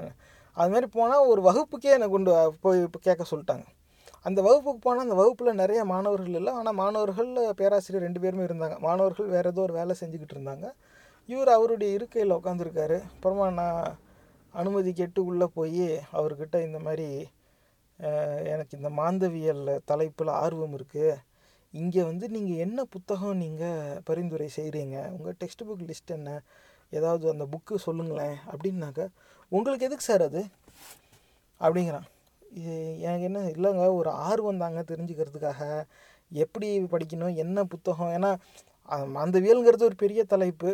அப்போ அதுலேயே வந்து இன்ட்ரோடக்டரி புக்ஸுன்னு இருக்கும், அப்புறமா எக்ஸ்டென்சிவ் ரிசர்ச்சுன்னு என்னென்னமோ எழுதியிருப்பாங்க. நமக்கு முதல்ல இந்த ப தலைப்புக்கே முதல் முறையாக நான் அறிமுகமாக போகிறேன். அப்போ அந்த அடிப்படை அறிவுக்கு என்ன புத்தகம் அவசியமாக இருக்கும் தெரிஞ்சுக்க தான் நான் விருப்பப்படுறேன். அது என்ன புக்குங்கன்னா, உங்களுக்கு எதுக்கு சார் வேணும், என்ன என்ன செய்ய போகிறீங்க, என்ன பர்பஸ் இது அப்படின்னா. இல்லை சார், ஒரு அவேர்னஸுக்கு. அப்படி கடைசி வரைக்கும் புத்தகம் பேர் சொல்லலை. நேர்களை மாந்தவியல் துறையில் போய் என் மாந்தவியல் துறையில் எனக்கு ஆர்வம் இருக்குது, அதுவும் நான் வந்து அவர் என்ன புத்தகம் எழுதினார்னு கேட்கல, யாரோ ஒருத்தவங்க எழுதின புத்தகம் அவங்கக்கிட்ட இருக்கான்னு கேட்கல, இங்கே நீங்கள் கோர்ஸில் என்ன புத்தகம், புத்தகத்தை கொடுங்கன்னு கூட நான் கேட்கல, புத்தகம் பேர் சொல்லுங்கன்னு நான் வாங்கிக்கிறேன்.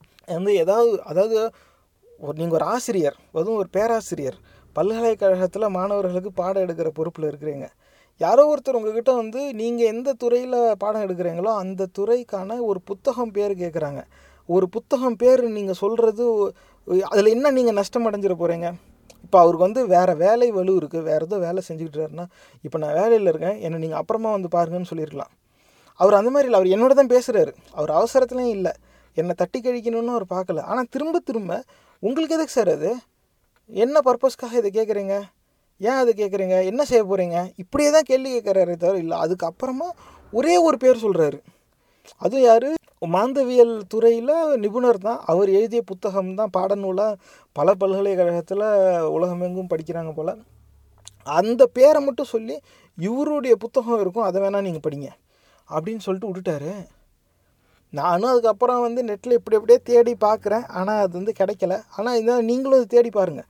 இந்த மாந்தவியலுங்கிற தலைப்பு ஒட்டுமொத்த மாநிலத்திலையும் ஒரு இடத்துல மட்டும்தான் படிக்க வாய்ப்பு இருக்குது. அப்போ அந்த சப்ளையவே குறைச்சிட்றான். காரணம் என்னென்னா, நீங்கள் அந்த ஆந்த்ரோபாலஜி படிக்க ஆரம்பிச்சிட்டிங்கன்னா இந்த மண்ணுக்கான வரலாறு என்னன்னு உங்களுக்கு தெரிஞ்சிடும். அதுலேயே நான் அந்த அப்புறமா அவங்களோட நாலு செமஸ்டருக்கான அந்த சிலபஸ் எடுத்து பார்த்ததில் ரொம்ப முக்கியமான வரலாற்று சான்றெல்லாம் நான்காவது செமஸ்டரில் தான் கொண்டு போய் வைக்கிறான். கடைசியாக வெளியே போகிற நேரத்தில், ஏன்னா வெளியே போகிற நேரத்தில் அதிக நேரம் வேலை எப்படி கிடைக்குங்கிற டென்ஷனில் தான் இருப்பாங்க, எப்படியாவது கோர்ஸை முடித்தா போதும் அடுத்து வேலை தேடணுமேன்னு. அவள் ஃபோர்த்து செமஸ்டரில் தான் கொண்டு போய் வைக்கிறா, ரொம்ப மினிமலாக வைக்கிறான். ஏன்னா எல்லாருக்கும் எல்லாமும் படித்து போயிட்டா இந்த இடத்துல எவன் எவன் பூர்வக்குடி, எவன் வந்தேரி, எவன் யார் மேலே, எவன் வந்து யார் தலையில் ஏறி உக்காந்து ஆடிக்கிட்டு இருக்காங்கிற உண்மை அதில் தெரிஞ்சு போயிடும். அதனாலேயே இவங்க வந்து, ஏன்னா எத்தனையோ பாடங்கள் இருக்குது நேர்களே, நூற்றுக்கணக்கான பாடங்கள் இருக்குது. கல்வின்னு வந்துட்டா நம்ம தமிழ் மா தமிழ்நாட்டு மாநிலத்தில் எல்லா பாடத்திட்டத்துக்கும் லட்சக்கணக்கான வேலை வாய்ப்புலாம் இல்லை. இருக்கிறதுலே அதிகமான வேலை வாய்ப்பு நமக்கு வந்து உறுதி சொன்னதே பொறியியல் கல்வி தான். இன்ஜினியரிங் படித்தா தான் நிறையா அதிகமான வேலை அப்படின்னு நம்மளை நம்ப வச்சதே இன்ஜினியரிங் தான். அந்த இன்ஜினியரிங் படித்தவனுக்கே இன்றைக்கி வேலை கிடைக்கலங்கிறது தான் நிலமை. மற்ற இன்ஜினியரிங் இல்லாத எந்த டாபிக் படித்தாலும் அதுக்கு வேலை கிடைக்குமா கிடைக்காதுன்னு யாருக்கும் தெரியவே தெரியாது. இன்னை வரைக்கும் அவங்க படிக்கிறது ஒன்று, கடைசியாக வேலை பார்க்குறது வேறையாக தான் இருக்கும். இதுதான் உண்மை. அப்படி படித்தா கண்டிப்பாக வேலை கிடைக்குமா அப்படின்னு தெரியாமல் படிக்கிறதுக்கு நூற்றுக்கணக்கான பாடத்திட்டங்கள் இருக்குது. அந்த பாடத்திட்டம் அந்த படிப்பு அத்தனையும் மாநிலம் முழுக்க ஒன்றுக்கு மேற்பட்ட பல்கலைக்கழகங்களில் இருக்குது, நீங்கள் போய் படிக்கலாம். ஆனால் இந்த மாந்தவியல் ஆந்த்ரோபாலஜிங்கிறதுக்கு மட்டும் நீங்கள் வந்து மெட்ராஸில் இருக்கிற இந்த ஒரு பல்கலைக்கழகத்தில் மட்டும்தான் படிக்கணும். ஏன் அதை நம்ம சிந்திச்சு பார்க்க, ஏன்னா இந்த மண்ணை சேர்ந்தவர்களுக்கு இந்த மண்ணின் வரலாறு தெரியாமல் இருக்க வேண்டும் என்கிற எண்ணத்தினால தான் இந்த மாதிரியே வந்து அந்த சப்ளையை குறைச்சி வச்சுருக்காங்கங்கிறது என்னுடைய குற்றச்சாட்டு. நான் சொல்கிறதுல அறுபது சதவீதம் உண்மை இருக்கலாம், எண்பது சதவீதம் தவறும் இருக்கலாம். இது என்னுடைய கண்ணோட்டம் தான். ஆனால் நான் நேராக அங்கே போய் விசாரிக்கிறேன், எனக்கு புத்தகத்துடைய பெயர் சொல்ல மறுத்துட்டாங்க. அப்படி ஒன்றும் நான் அவங்கள பெருசாக தொந்தரவு பண்ணலை. அவங்க தொந்தரவுன்னு நினச்சிருந்தா கூட அப்புறமா வான்னு சொல்லியிருக்கலாம். கடைசி வரைக்கும் என்னுடைய நோக்கம் என்னங்கிறதுலேயே இருக்காங்க. மாந்தவியல் புத்தகத்தை வச்சுட்டு நான் என்ன குண்டா வைக்க போகிறேன்? அந்த புத்தகத்தை என்ன இப்படி அந்த மற்ற புத்தகத்தை தூக்கி போடுறதுக்கு பதிலாக ஆந்த்ரோபாலஜி புக்கு தூக்கி போட்டால் அப்படி வெடித்து செதறுமா? ஆணி கம்பியெலாம் அப்படி பறக்குமா? இந்த மாந்தவியல் புத்தகத்தை வச்சு இதெல்லாம் வெப்பன்ஸ் ஆஃப் மாஸ் டிஸ்ட்ராக்ஷனாக கிடையாது, அதுவும் புத்தகம்தான். அந்த புத்தகத்தினால எந்த பயனும் இல்லை, அதை வாசித்து புரிஞ்சு அதை பயன்படுத்துறதுல தான் பயன் இருக்குது, அவ்வளவுதான். இப்போ யாரோ ஒருத்தன் ஆர்வத்துலேருந்து கேட்குறான், ஏ இந்த புக்குடா போய் படுறாப்படா அப்படின்னாக்கா சொல்லலாம். இல்லாட்டினாக்கா மாந்தவியல் புத்தகம் என்னெல்லாம் இருக்குங்கிறத நீ இந்த இணையதளத்தில் தேடிக்கலாம், நீ இப்படி போய் கூகுள் சர்ச் பண்ணு, அதுலேயே உனக்கு வரும். அப்படி ஒரு திசையை காட்டி விடலாம். வந்து நான் கேட்டேங்கிறதுக்காக எனக்கு பதில் சொல்லி ஆகணுங்கிறது அவங்க கடமை கிடையாது. அதனால் அவங்க பதில் சொல்லலை அப்படிங்கிறது நான் குற்றச்சாட்டாக வைக்கலை. ஆனால் அந்த பதில் சொல்ல மறுத்ததுக்கான ஒரு காரணம் இருக்குல்ல, துருவி துருவி என்னுடைய நோக்கம் என்னென்னே கேட்குறாங்க. அப்போ இந்த மாந்தவியல் வரலாறை வைத்து வேறு என்ன செய்து விட முடியும் அப்படிங்கிற கேள்வி எனக்கு எழுத ஆரம்பிச்சிது. நான் ஒரு ஆர்வத்தில் போகிறேன், நம்ம இந்த ஆந்த்ரோபாலஜிக்கல் ஹிஸ்ட்ரியை படிக்கணுமே, ஏன்னா அவன் வந்து நாங்கள் தான் பூர்வக்குடி நாங்கள் தான் பூர்வக்குடின்னு பல கூட்டம் சுற்றிக்கிட்டு இருக்கு. இப்போ ஒரு சிலர் மதத்தை வச்சு சொல்கிறான், ஒரு சிலர் ஜாதியை வச்சு சொல்கிறான். அது என்னடா அப்படி என்னடா பூர்வக்குடி பூர்வக்குடி? இவனோட மாந்தவியல் வரலாறு என்ன நம்ம எடுத்து பார்க்கணும். ஏன்னா இதில் எவன் உண்மை சொல்கிறான்னு தெரிய மாட்டேங்குது. அந்த இடத்துல இருந்து தான் என்னுடைய அந்த ஆசையே பிறந்துச்சு. ஆனால் பல்கலைக்கழகத்துக்கு போய் கேட்டால் இந்த புத்தகம்தான் சொல்ல மறுக்கிறாங்க. அப்போ என்ன மாதிரியான ஒரு கட்டுப்பாட்டுக்குள்ளே இந்த மாந்தவியல் துறை செயல்படுது அப்படிங்கிறது உங்ககிட்ட நான் கொண்டு வந்து சேர்த்துட்டேன். நீங்கள் அதை சிந்திச்சு பாருங்கள். நாளைக்கு வருங்கால தலைவர்களாகிய நீங்கள் பல்கலைக்கழகங்களுக்கு ஒரு தலைமை பதவியில் நீங்கள் போய் அமர்ந்தாவோ, இல்லை நீங்களே ஒரு பல்கலைக்கழகத்தை உருவாக்குனாவோ, இந்த மாந்தவியல் துறையை தயவு செஞ்சதில் சேருங்க. அந்த மாந்தவியல் படிப்புக்கான புத்தகங்கள் பொதுமக்கள் அனைவருக்கும் படிக்கும்படியாக கிடைக்கும்படியாக ஒரு வசதி வாய்ப்பை செஞ்சு கொடுங்க. எல்லா அரசு நூலகத்துலேயும் அந்த புத்தகங்களை கொண்டு போய் வைங்க. இந்த மண்ணை சேர்ந்தவர்களுக்கு, இந் தமிழ்நாட்டில் வசிக்கிற மக்களுக்கு தமிழ் மண்ணின் மாந்தவியல் வரலாறு என்ன அப்படிங்கிறத முழுசாக தெரிஞ்சுக்கிட்டோம். அதில் அவங்க உடன்படுறாங்க உடன்படலை, விவாதிக்கிறாங்க விவாதிக்கலை, அது அப்புறம் பார்த்துக்கும். ஏன்னா புத்தகம்னு ஒன்று இருந்தால் விமர்சனம்னு ஒன்று இருக்க தானே செய்யும். அதெல்லாம் வந்து நம்ம எதுவும் அது வந்து மக்களாட்சி தத்துவத்துக்கு எதிரானது, யாரும் குறைய சொல்லக்கூடாதுன்னு நினைக்கிறது. ஆனால் இந்த படிப்பே வந்து எல்லாருக்கும் போய் கிடைக்க, ஏன்னா எத்தனையோ படிப்பு இருக்குது, அதெல்லாம் வந்து நிறையா சொல்லிக்கிட்டே போகலாம். அதெல்லாம் படித்தா என்ன வேலைன்னா யாருக்குமே தெரியாது, அதை படிக்கிறவனுக்கே தெரியாது, அதுதான் உண்மை. ஆனால் இருந்தாலும் எல்லா காலேஜ்லேயும் இருக்கும் அந்த படிப்பு. அதே மாதிரி தான் ஆந்த்ரோபாலஜியும். ஆந்த்ரோபாலஜி படித்தா இந்த வேலை கிடைக்குமா அப்படின்னு நம்மளால் ஒரு பெருசாக பட்டியலெலாம் போட்டு சொல்ல முடியாது. ஏன்னா அது அந்த மாதிரியான துறை தான். அதுக்காகவே அதை வந்து ஒட்டுமொத்த மாநிலத்துலேயும் ஒரே ஒரு பல்கலைக்கழகத்தில் தான் வச்சுருப்பாங்கன்னா, அதே மாதிரி எத்தனையோ துறை இருக்கே, அது எல்லாத்தையும் கூட ஆள் ஒரு ஒரு துறைக்கும் ஒரு ஒரு பல்கலைக்கழகம்னு விட்டுட்டு விட வேண்டியதானே? ஏன் ஆந்த்ரோபாலஜி மட்டும் குறைச்சி வச்சுருக்காங்கிற ஒரு கேள்வி எழுது.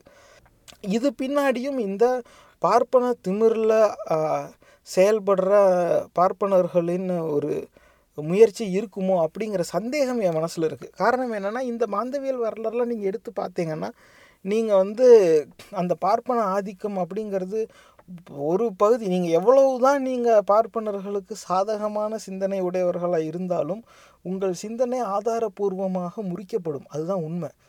அன்னைக்கு அவன் அப்படி செஞ்சிட்டாங்கிறதுக்காக இன்றைக்கி நம்மளோட பேசுகிற பழகிற பிராமின்ஸை வெறுக்கணும்னு சொல்கிறது இல்லை, அது நோக்கம் அல்ல. அப்படி செயல்படுறது அறிவுடைமையும் கிடையாது. அதனால் இதை நீங்கள் அப்படி எடுத்துக்க வேண்டாம். ஆனால் அந்த அந்த வரலாறு என்னன்னே நம்ம தெரியாமல் இருக்கிறதுனாலேயே இன்றைக்கும் நம்மளை முட்டாளாக்கிக்கிட்டு இருக்கானுங்க இவனுங்க. ஏன்னா இந்த மேட்ரிமோனியலில் இவன் ஒரு செய்தி அனுப்புகிறான், அதில் வந்து ஜாதி விட்டு ஜாதி கல்யாணம் பண்ணுறதை தடு, அவங்கள புறக்கணி, அதை வந்து அதை ஒரு குற்ற செயலாக பார்க்குறத நீ ஏன் நிறுத்தினா இப்படிலாம் அவன் கேட்குறான். இது வந்து நம்ம கிருஷ்ணரே வந்து பகவத்கீதையில் சொல்லியிருக்காருங்கிறான். அப்புறம் அந்த பகவத்கீதையில் என்ன இருக்குங்கிறத இப்போ பார்த்தோம். அது இங்கிலீஷில் எழுதுனதையும் பார்த்தோம், இந்தியில் எழுதுனதையும் பார்த்தோம். ரெண்டும் உள்ளூர்காரன் தான், ரெண்டும் கேவலமாக இருக்குது. மகாகவி பாரதியே அந்த கேவலத்தை தான் வந்து ஆதரித்து எழுதியிருக்கிறார்.